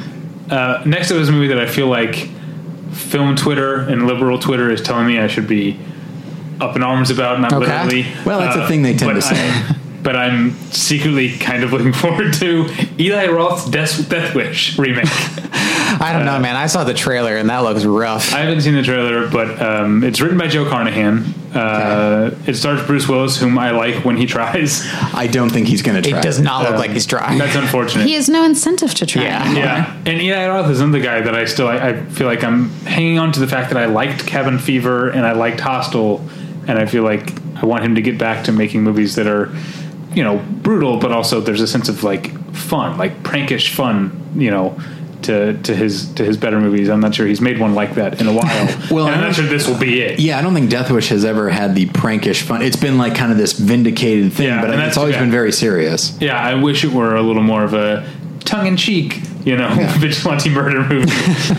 uh, that, but yeah, maybe maybe this is just an uh, uh, an, uh, an occasion or or, or uh, an example of me. You know, I've already like projected a movie in my head that I Right. want to see, and I'm going to go see it, and it's not going to be anything like uh, what I want it to be. When is the last time Bruce Willis tried? 2012? Definitely Moonrise Kingdom. Moonrise Kingdom Yeah. and Yeah. Looper, I think. That's right. That Yeah. was the and same that's year. the same year. So I think 20, so five years. It's been five years since he tried. Yep. Okay, But he did very well in both of those. He has been in a lot of movies since then, so who's to say? Yeah, he's churning them out. yeah. Once upon a time in Venice. Yep. Sure. First kill. I don't see. I I don't, don't remember even that know one. what that is. No, I, they just. They, I think it's like a thing where they just make them just for DVD in foreign markets now. I think some of these and- he also turns up in for like a couple scenes. Sure. And that's the end of his involvement. I was Maybe. watching. Uh, uh, I occasionally watch stuff on uh, Red Letter Media, uh, and they were talking about. I think the most recent Die Hard film, and they showed like footage of him at a like press junket, you know, and just uh, and he. That's the thing. If you think he's not trying on the screen, Uh-huh. him having to promote this shit is astonishing. Oh, is he like uh, you won't know this reference? Like Marshawn Lynch at the the media day before the Super Bowl. boy, n- I don't know. He literally football players have to be. They get fined if they don't participate in media day. So Marshawn Lynch answered every question with, "I'm just here so I won't get fined." it's a great video. You should watch. it. Kinda, I kind of respect that. yeah, it's great. I wish it were that. Yeah. no, it's just like He's he not goes- that clever. Yeah, he's just like, yeah, John McClane is just, uh, you know, just trouble finds him. He's just, he's just attracted. that's a pretty to good it. Bruce Willis. Oh, thank you. I didn't intend to uh, do a Bruce Willis. I was trying to match his level of almost dead. In doing so, yeah, so you have met yeah, recent strip Bruce Willis. myself of any charisma I might have, and then I arrive at uh, modern Bruce Willis. But uh, yeah, and then there was another one where he was like. Uh, he was being interviewed for Red Two, yeah. and the person's like by like a British reporter who's very uh, excitable. He's like, "Do you think, do you think there'll be a Red 3? You know, and he's like, he goes, "I wouldn't rule it out." Does not care at all. All right, let's move on to a movie that I couldn't be less interested in. It's called The Current War. So you Oh, yeah. Benedict Cumberbatch returning to Imitation Game mode, Right. playing a genius. He's playing Thomas Edison from the director of Me and Earl and the Dying Girl. Oh boy. yeah, Who's who plays? Uh, So this is Edison versus Tesla, right? yeah.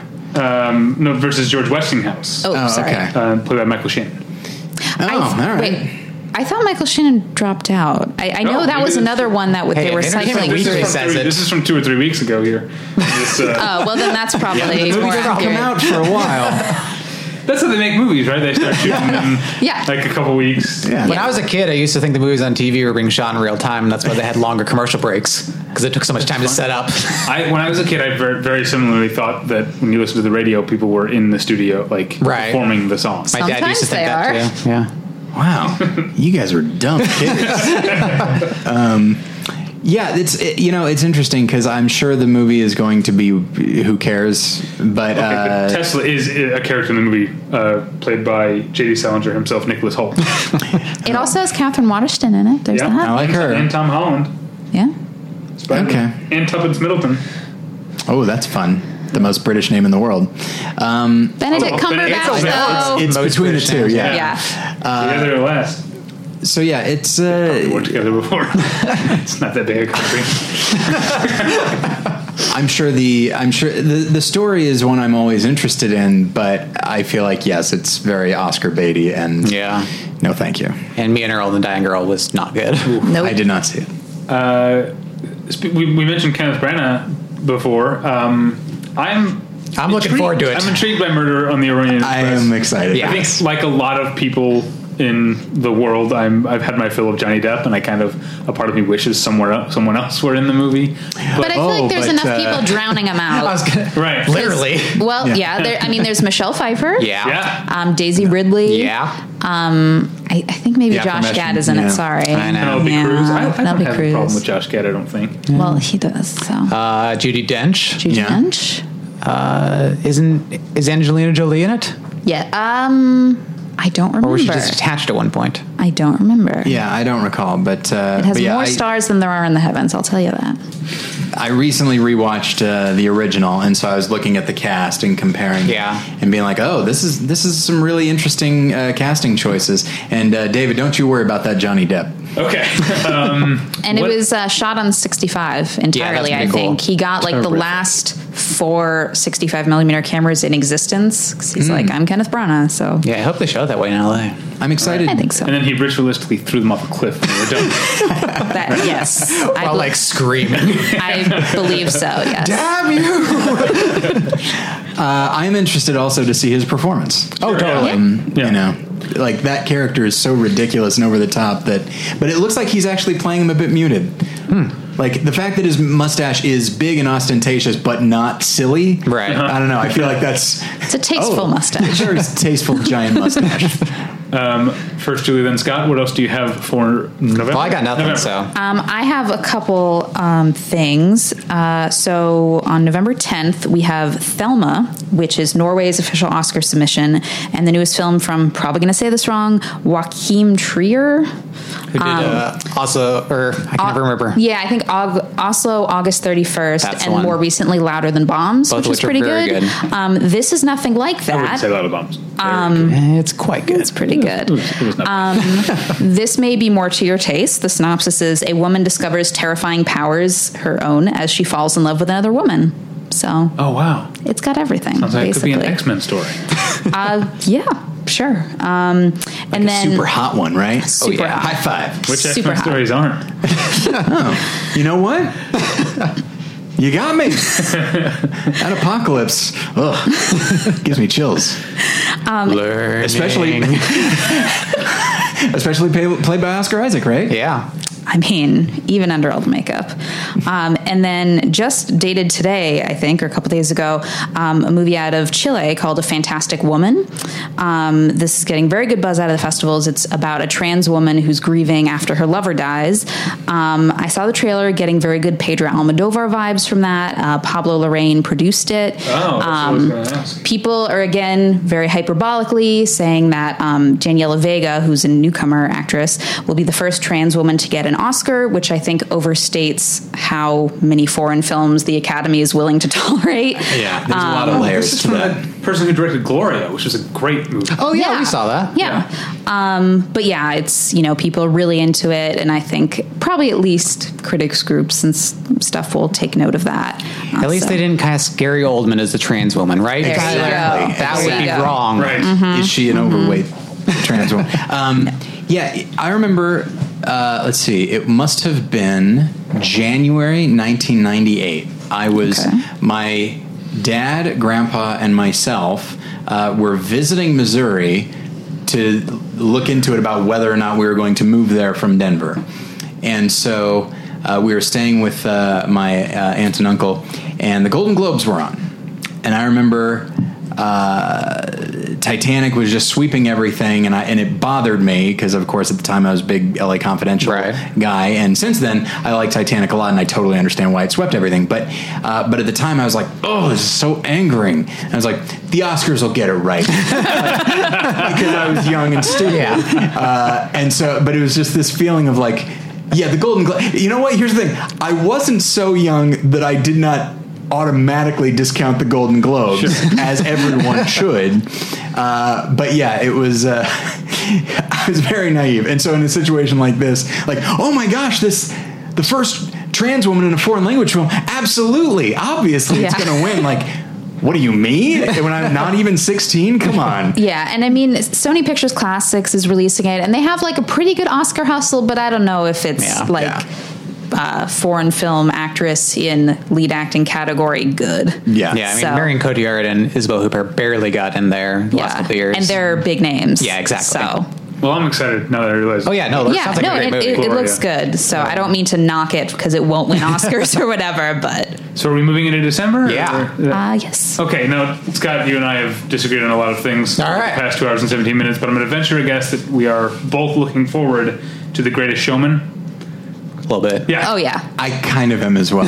Partially because it, it led me to read up on Okay. P.T. Barnum, who had a political career. Like he was a Oh, really? congressman for years. Huh.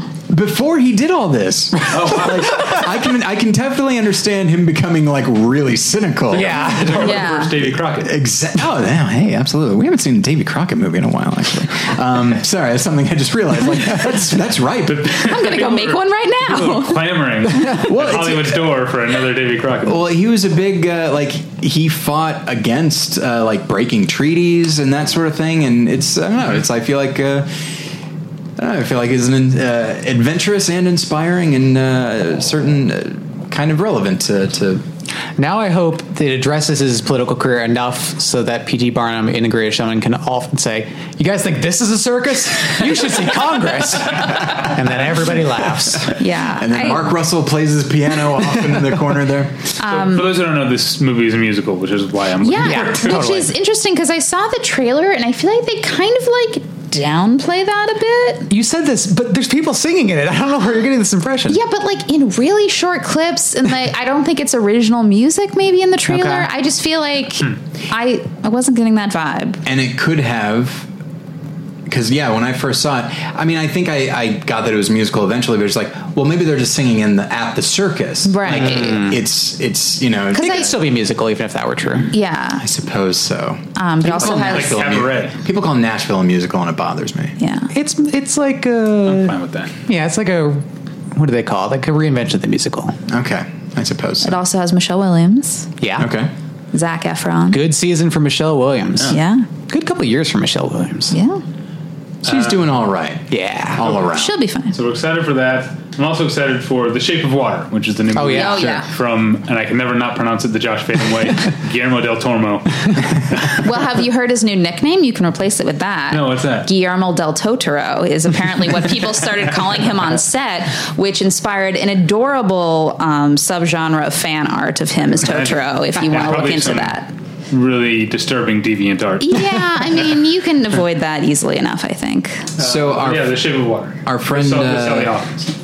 Oh, I, oh, I like that. Yeah. Uh, our friend Joel, uh, who has not been on the show, but we all know him, right? Yeah. Uh, so he and I were seeing a movie at the ArcLight in Sherman Oaks, and as we were hanging out afterwards, uh, uh, out walks uh, Guillermo del Toro, and uh, Joel is a big fan of his, and so he's like, I, I, I need to go say something to him, and Guillermo del Toro like was like, hey, like he's an old friend, Right. And like shakes his hand, gives him a hug, and it's just like, oh, that's great. and I, pretty remem- great. I remember something John Hurt said about him, where he said, he's like, you know, he's a big man, but I think it's because he needs to, he needs uh, he needs room for his big heart. Aw. So, but And he's your friend Doug Jones is in this movie. Yeah. not, that's not super surprising, but yes, he is my best friend, Doug. Jones. Right. Uh, what do we know, Julie, about Via Capri?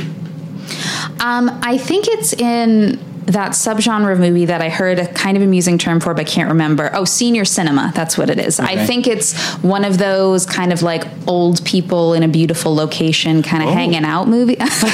Wasn't Am I expecting that mistaken, noise. Bag. Speaking your language. Yeah, as as someone who adored Paris Can Wait, I liked it as well. I, I I'm think it's looking one of forward to those. this. Yeah. Who's in this one? uh, Morgan Freeman and Renee Russo and Tommy Lee Jones. Oh, Kind of all over the place with that cast.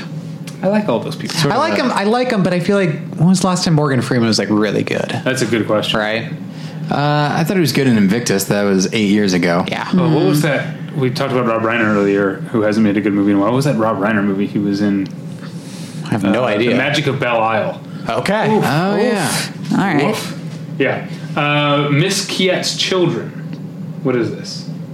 I don't know. Oh, no. It's, oh, it's a documentary about a Dutch schoolteacher befriending the children of Middle, Middle Eastern refugees. That's an entertainment weekly. Good for them. This is a strange lineup they've picked. Yeah. Well, it's in their little like sidebar. Right, Also obviously. play. Uh, It's not on the cover. I Oh. realize that. Yeah. Uh, film stars don't die in Liverpool. This is Annette Benning, Jamie Bell. Oh yeah. Oh yeah, and she plays Gloria Graham. Um, Right. people Yeah. are into this out of Telluride, That's and right. um, I feel like there's a little bit of like an Annette Benning renaissance happening that I'm very here for. Yeah. Well, I think When did she ever go away? no. I think it's go more away. that like she's long been felt to be due for an Oscar, and people thought after 20th Century Women that that would be kind of at least somewhat of a moment she needed to get nominated. So now it's all come back around. Uh, I Is think Hillary she- Swank in anything? I know, right? That might not Watch be out. great. Uh, Unless she gets nominated for Logan, Logan Lucky, I Lucky. think she'll be safe. I think Annette Bening should have won an award for playing herself in Tony Soprano's Dream. That's right. Um, anyway, uh, Gotti, in which John Travolta plays John Gotti, and Kelly Preston plays his wife. Huh, interesting. Who's directing? I don't know. It's not entertainingly for the sidebar things. They don't list the director, so I had to look it up.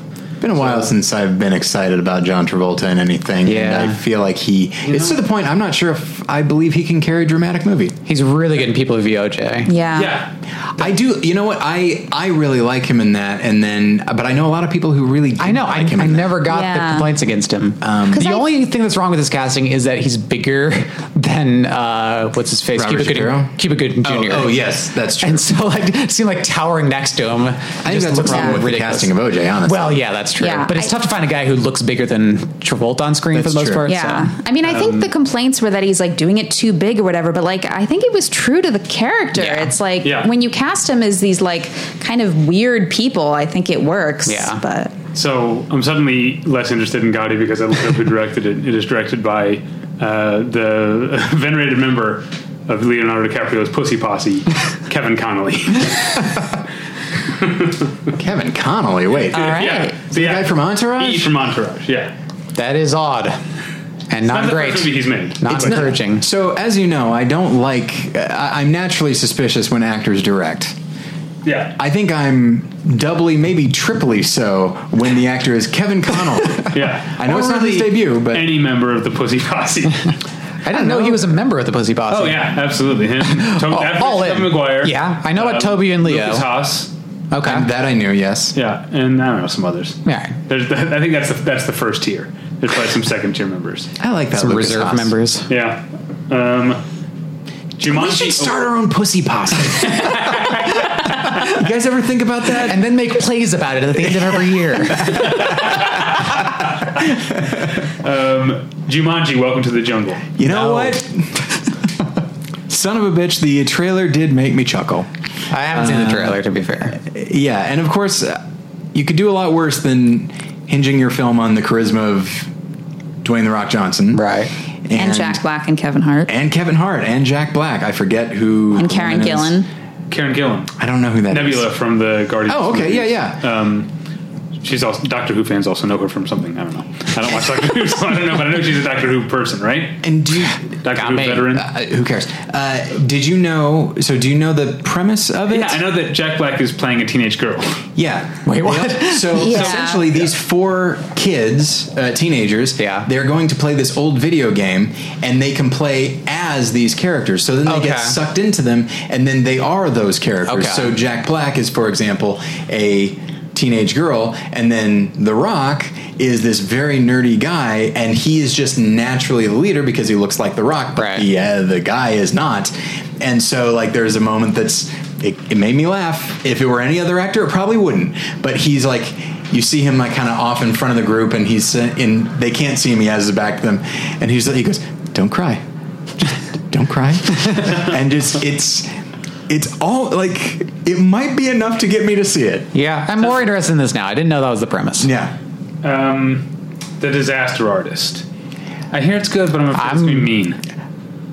Oh, I don't care. Yeah. I do care. I I, actually think if anyone I walk around feeling could bad for Tommy Wiseau a lot of the time. I think if anybody is most inclined to sympathize with him, it Yeah. is James Franco. Yeah. I feel like he'll toe I- the line well. And I feel like the the vibe I'm getting from kind of like the trailer, just what I've heard about it, there seems to be an affection there. Yeah. Like I don't I don't feel James Franco doesn't seem to me like someone who would make that kind of movie to make fun of something. Yeah, I it's feel like- like, he wouldn't attach himself to it if there wasn't an affection. He's not a super cynical guy. It's not Yeah. my impression. He's very earnest. Yeah. This feels like it could be probably not as good. In fact, likely not as good. Uh, very Ed Wood-ish, Yeah. where like uh, a skilled artist is paying tribute to one that is not, but Right. who Yeah. still managed to influence a lot of people uh, or inspire people. Uh, and then I also like I'm a big fan of Dave Franco, and he plays uh, uh, Greg something I don't remember, but he plays the the best friend Yeah. in, in the film. And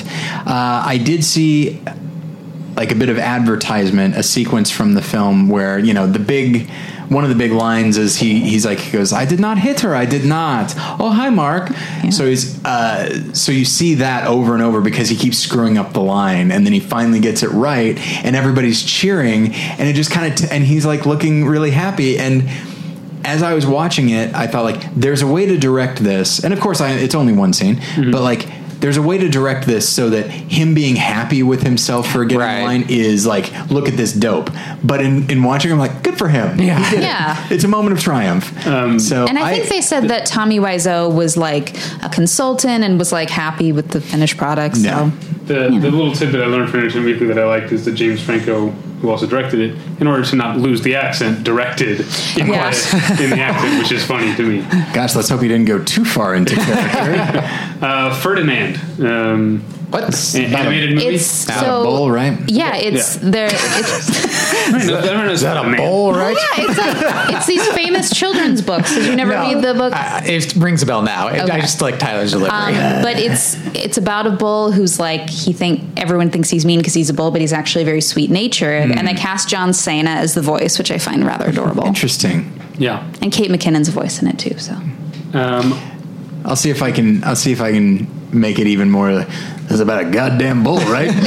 Something like that. Just this old man who just is incredulous. He's still reading through Entertainment Right. Weekly. right, He's still kind of vaguely up on the new releases. right.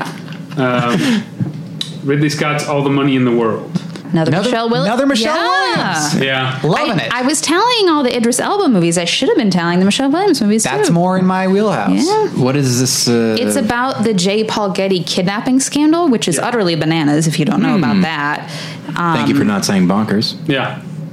didn't know that was a loaded word. Oh, I've had you listen to the podcast. I was going to say, if you've been listening to the podcast, I do. um, but yeah, it basically was in I think the 70s, and it, so like the Getty Center in LA and all the things around LA that have Getty on it. That's J. Paul Getty, and I think they kidnapped his like nephew or something. Grandson. grandson and like he didn't care and he was like playing a game of chicken with them where he was like yeah like hurt him whatever and it's just like this bizarre thing that they're also making into an FX miniseries Hmm. so J Paul Getty kidnapping very hot right now um but yeah good cast Who plays good. J. Paul Getty? Kevin Spacey. and I'm into Ridley Scott's recent run of movies. I know it's not for everybody, but I'm feeling it. I'm worried because Covenant too I didn't like it as much as Prometheus, but it's fine. And it has, I mean, the David stuff in the movie is great. Right. Yes. Um, I'm worried this being a crime movie. I'm uh, worried that it's going to be like Matchstick Men, which is a movie I really don't like. I've ne- I never saw it. Uh, but I mean that's more of like a I don't want to call that like a full throttle comedy but that's I think Yeah. wackier It's than more like this a will caper. be yeah I'm actually I'm more alarmed by the casting of Kevin Spacey, honestly, because I feel like Right. he'll just he'll play he'll play all the external and won't really play much internal, um, which is the thing that uh, I feel like he's been doing a lot lately. Although I did just rewatch Margin Call and he's great in that. the description of the plot here implies that J. Paul Getty is a supporting role. That it's Oh, really okay. more about um, uh, Mark Wahlberg as the ex CIA agent who is Okay, Interesting. trying trying who's investigating the case, and Michelle Williams who plays the I guess I guess Kevin Spacey's daughter, the okay. the mother of the kidnapper. Okay. So I I think think I know how family trees operate. You know what's interesting is that when whenever I hear, unless it's uh, like an alien movie, in which case I'm positive I'm not going to like it. Um, anytime I hear that, oh, Ridley Scott made this movie, my next question's like, oh, who wrote it? Right. Because I feel like wonder who did I feel that. like he's n- at this point. I I so consider him not an auteur, like such a journeyman that I feel like if a movie, if one of his films is good, it is the function of a solid script. I agree to a certain extent, but I also think he's becoming more of an auteur. I think his last three movies have a real distinctive shape to them. See, and I feel like The Martian, while being a very good movie, is directed. Oh, I, I actually directed totally as- forgot about The Martian. So his last four movies. Okay, this? I forgot that even existed. So we're going Prometheus. We're going Counselor. then Oh, Martian okay. and Covenant. Oh, that was Well- um, which what's the third one? Yeah, Yeah. Well, I never saw Counselor. Yeah. I- As we like all I know, guess one I of the really like biggest Martian, though. as we all know, one of the biggest arguments for the auteur theory is that you forget uh, that they've made films. yeah, I I, I mean, guess They you could put slipped together from your your mind. tourist career by cherry picking the movies that fit your definition. no, all of them except for Exodus, which I didn't even see. It's Fits my uh, it's not very good. That's not very good. my paradigm. Oh, d- who who did write it? Uh, Were you looking that up? I did. It's some guy named Dan David Scarpa, whose last uh, produced screenplay was the re- remake of The Day the Earth Stood Still. So that's not super Wow. encouraging. Yeah, Oh, that's unfortunate. Um, now, I left one out last time I did this. Okay, we had Wonder Woman, know. Wonderstruck, Professor Marston and the Wonder Woman, Wonder, and now Wonder Wheel, which is the new Woody Allen movie. Yes. Yikes! Also with Kate Winslet. Also, Yeah. Kate Winslet, and yeah, uh, you know, standard disclaimer: Woody Allen's a creep. I always feel a little bit bad about wanting to see his movies, um, but I do want to see this movie. Um, Uh, Mm. yeah, it's yeah. Amazon's first solo distribution, so they're Mm. striking out on their own. Um, it also has Justin Timberlake in it, which I like him as an actor. I'm kind Mm-hmm. Yeah, of for sure. surprised he hasn't kind of done more. I feel like there's a period where he wanted to be an actor more, and a couple things didn't work out, like Runner Runner or Right. that uh, Friends with Benefits or whatever it's called. Was it? Did he was he in, in Friends He with was in Benefits? no. s- Wait, I, think think he he was was in in fr- No Strings. no, I think Wait, that, no. No, that's Ashton Kutcher. Yeah. Yeah, I okay, think it's okay. got- yeah, I think Friends of Venice. Yeah. is Yeah. one of his- And he was like- really good in that. No, he was good in both, Yeah. but it's just one of those things where like they didn't quite make the mark. Yeah. And so he's like, "Pff, screw this. But then he did the song for Trolls, and he was like, "This is working He was right out." back in. Um, but apparently, like Kate Winslet, had, like had an interview about working with Justin Timberlake, and she's like, "God damn it, he's just the best." Like she was like, "I expected he would be like, so he's just the best," and I'm like, "Yeah, yeah." Right on. Cool. All right. Um, uh, Bright is the new David Ayer movie written by um, Max Landis, Woof. starring Will Smith and Joe Edgerton. I've been Uh, defending David Ayer for longer than I can anymore. This movie looks like a chore and a half. I, I'll, I'll keep an open mind. I, All right. uh, I know. Uh, again, I know that Max Landis has said a lot of uh, i- inexcusable things uh, on his Twitter and in interviews and stuff, but he also has Um, And to his barber. apparently he's offended someone. no, it's just he said, "Hey, do my hair like this," and that was offensive to all. Right. It just But he seems. wrote, you know, uh, like I liked. Uh, I know a lot of people liked Chronicle. I didn't see it. I liked American Ultra. I liked the Mm-hmm. Superman miniseries he wrote for DC Comics. Um, I'm willing to give it a shot, I guess. It just, seemed like I, they had, I, I think, a panel at Comic Con. Yeah. Yeah. They were just like, it seemed like some like a chore. Like they were just laboriously explaining all the, The types of mythology is just people in like- the world that I'm like, I need a nap. I also think, I guess, I'm worried that after Max Landis' public personality and after Suicide Squad, I feel like film Twitter was so ready to hate this movie as soon as anything was available to hate. And so a part of me wants to reserve judgment just because I don't want to be piling on. Sure, but again, I'm ready to defend David Ayer at any turn, but uh, this movie just sounds tiring. As they were explaining the mythology, I couldn't help but think of Mark Maron's character in Glow. Oh, that's funny. I feel Uh, like now that you mentioned how many things sound like him talking Yeah. about his shows, I can't unthink that. Totally. It's like constant because it's so spot on. yeah. All right. Uh, Permanent is a movie starring Pat- Patricia Arquette, yay, and, Rainn And Wilson. Rainn Wilson. Uh, okay. Uh, Bastards. Uh, Ed Is Helms this a remake of and, the Claire Denis movie? Uh, yeah, Ed Helms and Ed, Sorry to Derek- disappoint, Ed but- Helms and Owen Wilson. Uh, Hunt for the Real Dad. Uh, their mom is played by Glenn Close. Owen Wilson, man, get better movies. Ed Helms, stay where you are. You're not good. Owen Wilson, better movies. Um, what do you like Owen Wilson in? What don't I like Owen Wilson in? Hmm. Wes Sounds like Anderson this one. stuff. The Wes Anderson stuff for sure. I know you're not a Wes Anderson guy. Yeah. Inherent Vice, amazing. Uh, Yeah. He is very Midnight good in at that. Paris, great. Yeah. he's a great Yeah, actor. Yeah, okay, I'm with you. He Yeah. was in an inferior um Elmore Leonard adaptation. Uh, Oh, yeah, I never the saw Big that. Bounce. It's not very good, but he's quite good in it, and like. In his own way, like he is a really good Elmore Leonard protagonist I can see he that. just does not care. And he's just so laid back. And there's this wonderful part where he's like, I forget who it is, it might be Vinnie Jones. Somebody's like gonna attack him, but he's holding a bat and he's like, he goes, seriously, get away. And the guy's like, he goes, he goes, I'm gonna come at you. He goes, if you come at me, I'm going to hit you in the head with this bat. and he's just like really, he's like trying to, and then it happens and he hits him. He's like, ah, and just like. He, do, he li- really does not want to be violent, and he's really specifying what's going to happen. I He's a remember, very resourceful actor. yeah, yeah. All right, uh, another maybe after. Okay, I mentioned Florida Project, Project and Lady Bird. Maybe my next most anticipated is the new Michael Haneke movie, Happy End. Yeah, which is not here only for is it. Yeah, not only is it a Michael Haneke movie, but it's a reteaming with Isabelle Huppert. Um, yeah, And I think Trenton Yaunt's in it too. uh, who is? Jean Louis Trenton Yaunt from who is in Amour. And isn't it Oh. kind of like a dark comedy or something? I mean, aren't they all kind of? Yeah.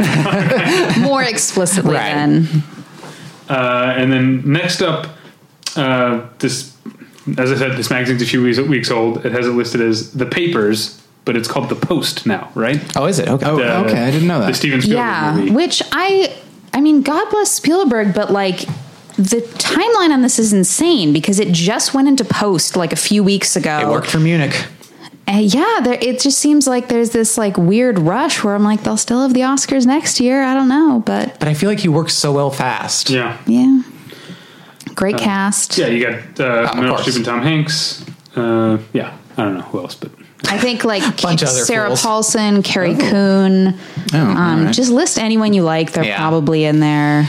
Rachel Weisz Could be. could be maybe. Because I think it's like the cast list is so long that I'm like, okay, eventually these are people who just have like two lines and we're just saying yes because Right. it was Spielberg, but that's I- fine. Although one person that doesn't automatically say yes to Spielberg is me now.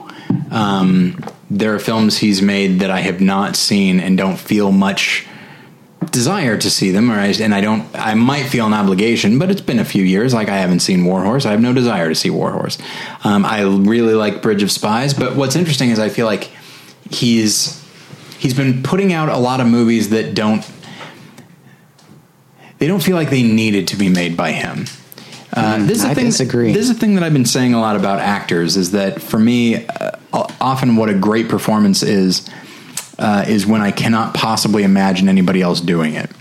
And when I think of, and I, that's it's it's harder to do that with directors, and I'm not inclined to do so. But I feel like he's been in a in a minor stage for a while, even when he so that even when he puts out a good movie, uh, it still feels like I don't know that it's that it didn't require him to be made. Uh, Like Bridge of Spies feels like that to me, and Lincoln feels like that to me. Like, I mean, I think Lincoln is one of his best movies. So you won't I'm a big league. broker anything here for me. It's got a um, it's got a very good script, and I like James Spader a lot. Uh, but it has a completely mediocre John Williams score, and I think it's not shot in any particularly interesting way. Oh, I think it's And- shot very well. Yeah. And I would I'll say that Bridge of Spies almost doubly, I do like the way Bridge of Spies is shot. Um, especially that um, the part where people shoot at his house. Right? It's not just a mere brick through the window situation. Yeah, did they Um, shoot at his yes, house? yeah, they- Okay, yeah. There's that scene afterward where like the cops and reporters are descending on him, and there's like shadows like throwing all over the place. Yeah. It's, like, it's, it's a completely interesting decision for a scene we've seen a thousand times before, and it's totally a routine scene. You know, Tyler and I share an alma mater with the cinematographer, Yes, we do. All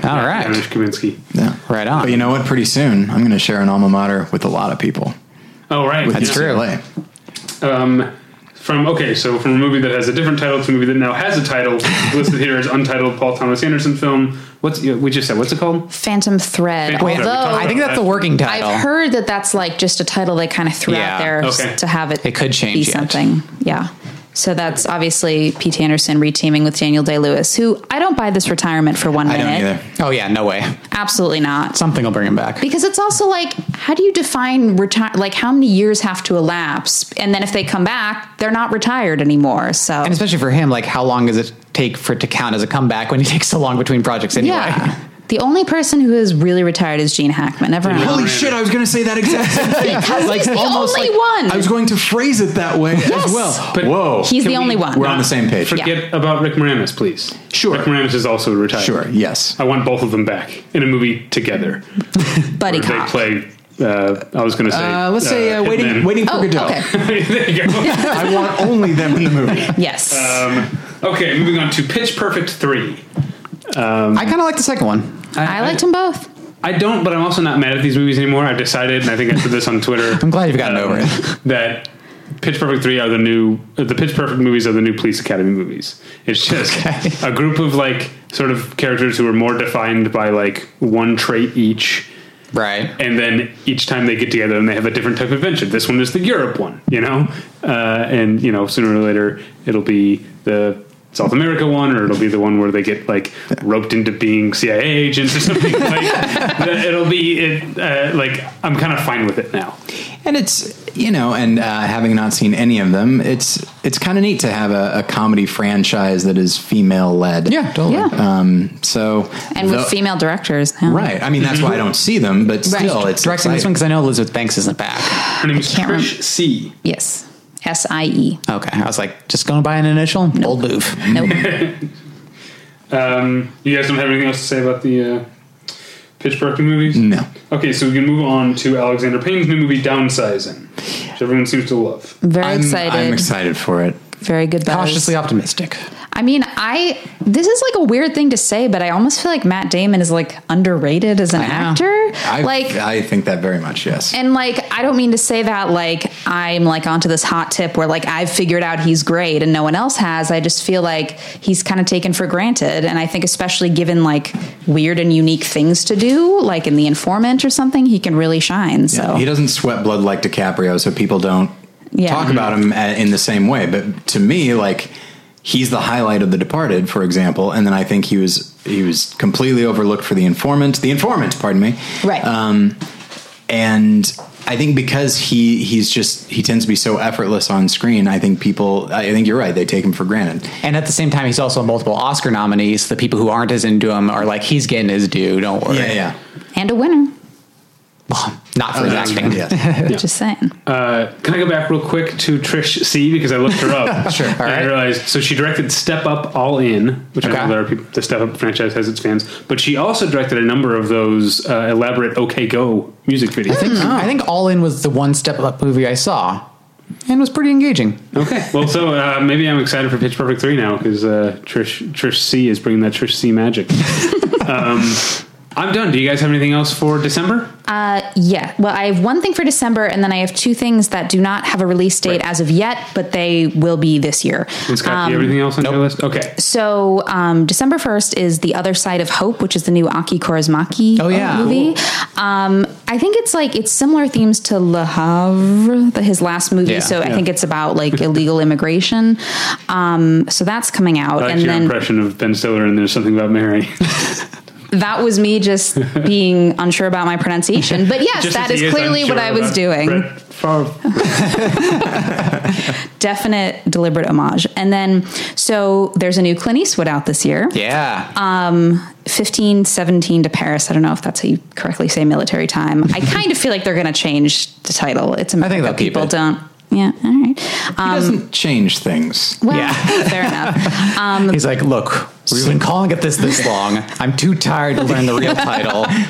Someone it's wrote a- a, someone wrote a word. Who am I to change? it? it's Um, a sequel to 310 to Yuma. It takes place exactly 12 hours. and seven minutes. Yep. Exactly. Yep. This is the new police academy. Yeah. These two guys are just going. They're No, it actually only takes place seven minutes later because it's military time. Oh, yeah. And it's an afternoon train. Oh, it isn't that Yeah. Uh, You're right. but it's so it's it's based on a real a true story of these three men who foiled a terrorist attack on a train. Here's the twist: they're playing themselves. I know. Oh. I'm so, into it. There's an all-star cast around them, but they're playing themselves. And then, man, we thought Spielberg was cutting close. This rap shooting like three days ago. Yeah. But Eastwood's not messing This- around. That's not as surprising for Clint Eastwood. No, it's Yeah. totally the way he works. And he'll get it cut in a couple of weeks, working 9 Oh, yeah. a.m. to 5 p.m. They'll get a premiere Yeah. in AFI Fest in no time. Yeah. this is maybe like the thing I'm looking forward to the most now. Yeah, that's such exciting. a fascinating idea. Here's the problem. The non-professional actors in Gran Torino were Yeah. not particularly Not good. great. So this might be an experiment that fails horribly. And he's a one take guy. Yeah. Right. Uh, but it worked so well for United 93 that I'd like to see it work well again. Right. But that was, uh, I as I know. recall, not Clint Eastwood. Yeah. And they were not You the are lead- correct. And they were not the leads. Also true. Yeah. Yeah. Um, and then the other one is In the Fade, which is Germany's Oscar submission. Um, the reason I know it's coming out this year is because Magnolia said they're doing a big awards push for Diane Kruger, um, which I think this might be actually her first if or first in a long time movie in german which is her native language um, but she won best actress at cannes it's like a revenge movie where i think she just like goes berserk on the people who harmed her and her family um, so And this is directed by Fatih Akin. yeah i didn't want to pronounce that Uh, so I'm not sure if I'm saying it right. But Yeah. Uh, Head On is, I think, maybe his best known movie. He only made, uh, made uh, also made a lovely movie called uh, In July or In July, um, and then he made a documentary about because he's Hungarian, I guess, German, and I guess there's a lot of cross pollination of those two. Oh, And so okay. he made a, a movie about the a documentary about the music Oh, that's cool. that has come from those uh, cultures uh, breeding. I'm a big fan of Fatih Akin. So- See, now I There you pronounce go. it in July. right?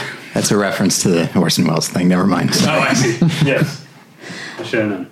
um, but that's all i got All right. Until Toronto comes around, and then they'll announce more release dates and Yeah, Fall Is it- keeps getting we'll packed. do a- we'll until do an toronto addendum. comes around tomorrow Yeah, by the time you're hearing this, there are Right. already Yeah. on release dates. Yeah. Um, so, well, thanks for listening at home. Uh, a bunch of these movies, as we mentioned, have already been reviewed um, by, I guess, mostly me uh, on the website, right? Uh, you can find Scott's reviews of some of them at Hey. uh, Criterion Cast, but make sure you read mine first.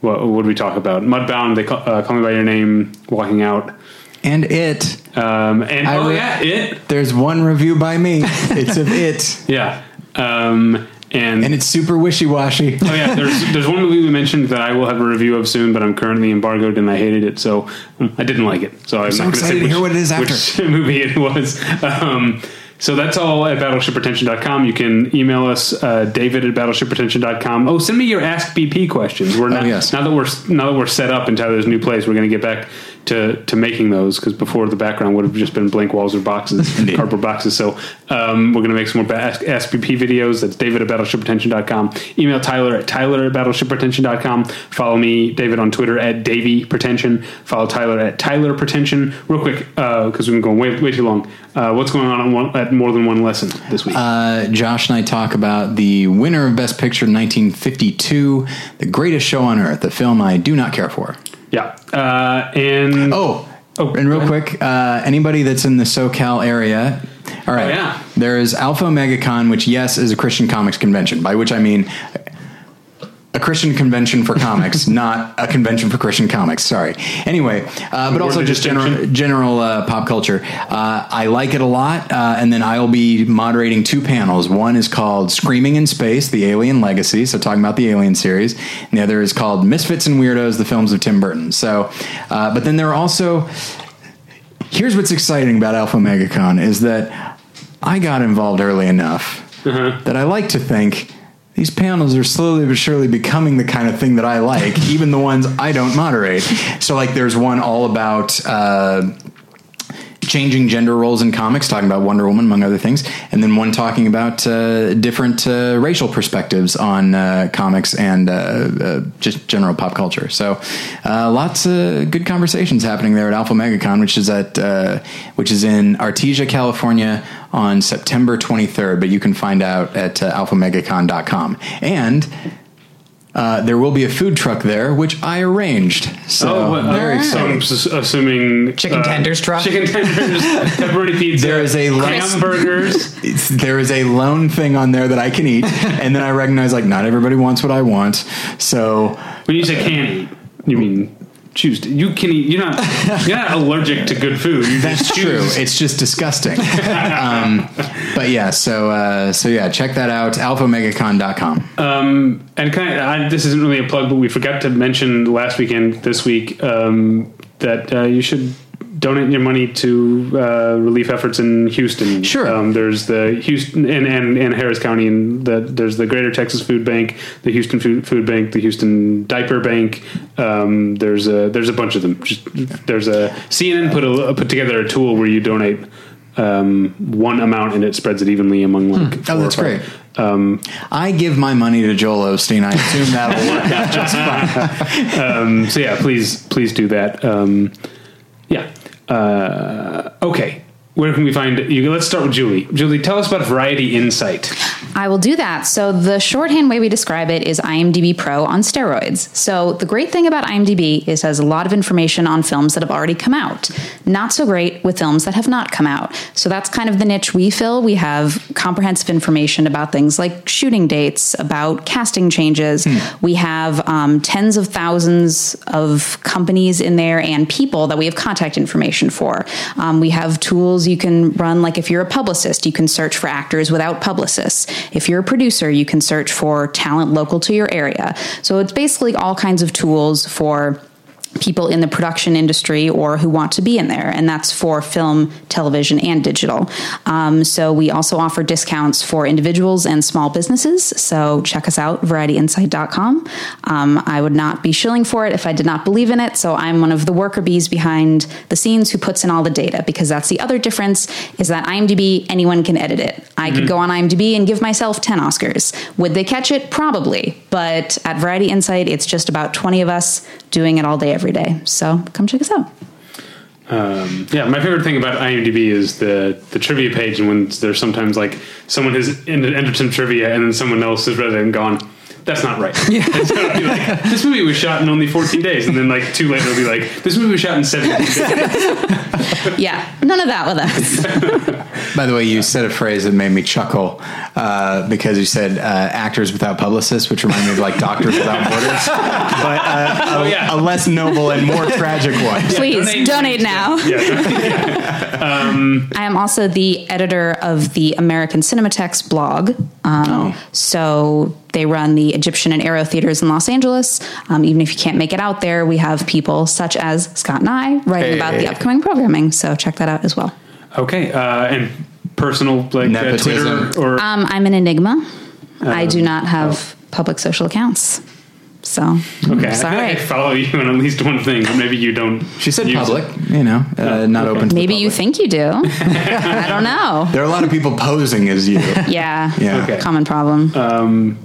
I don't think that's nepotism by definition. You- Is it not?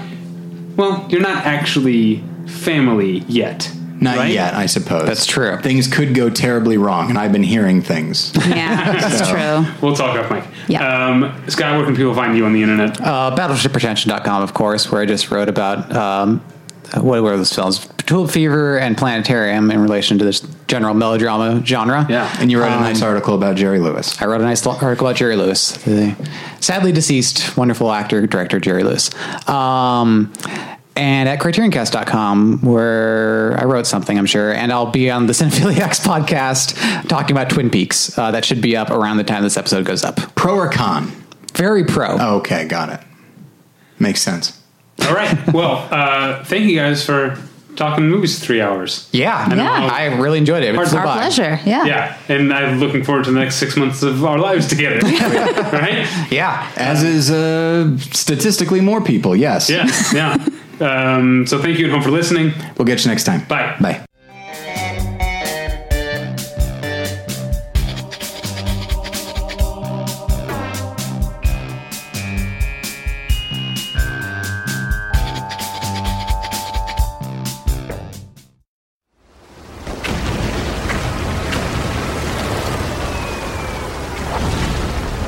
This program is a proud member of the Battleship Pretension Fleet.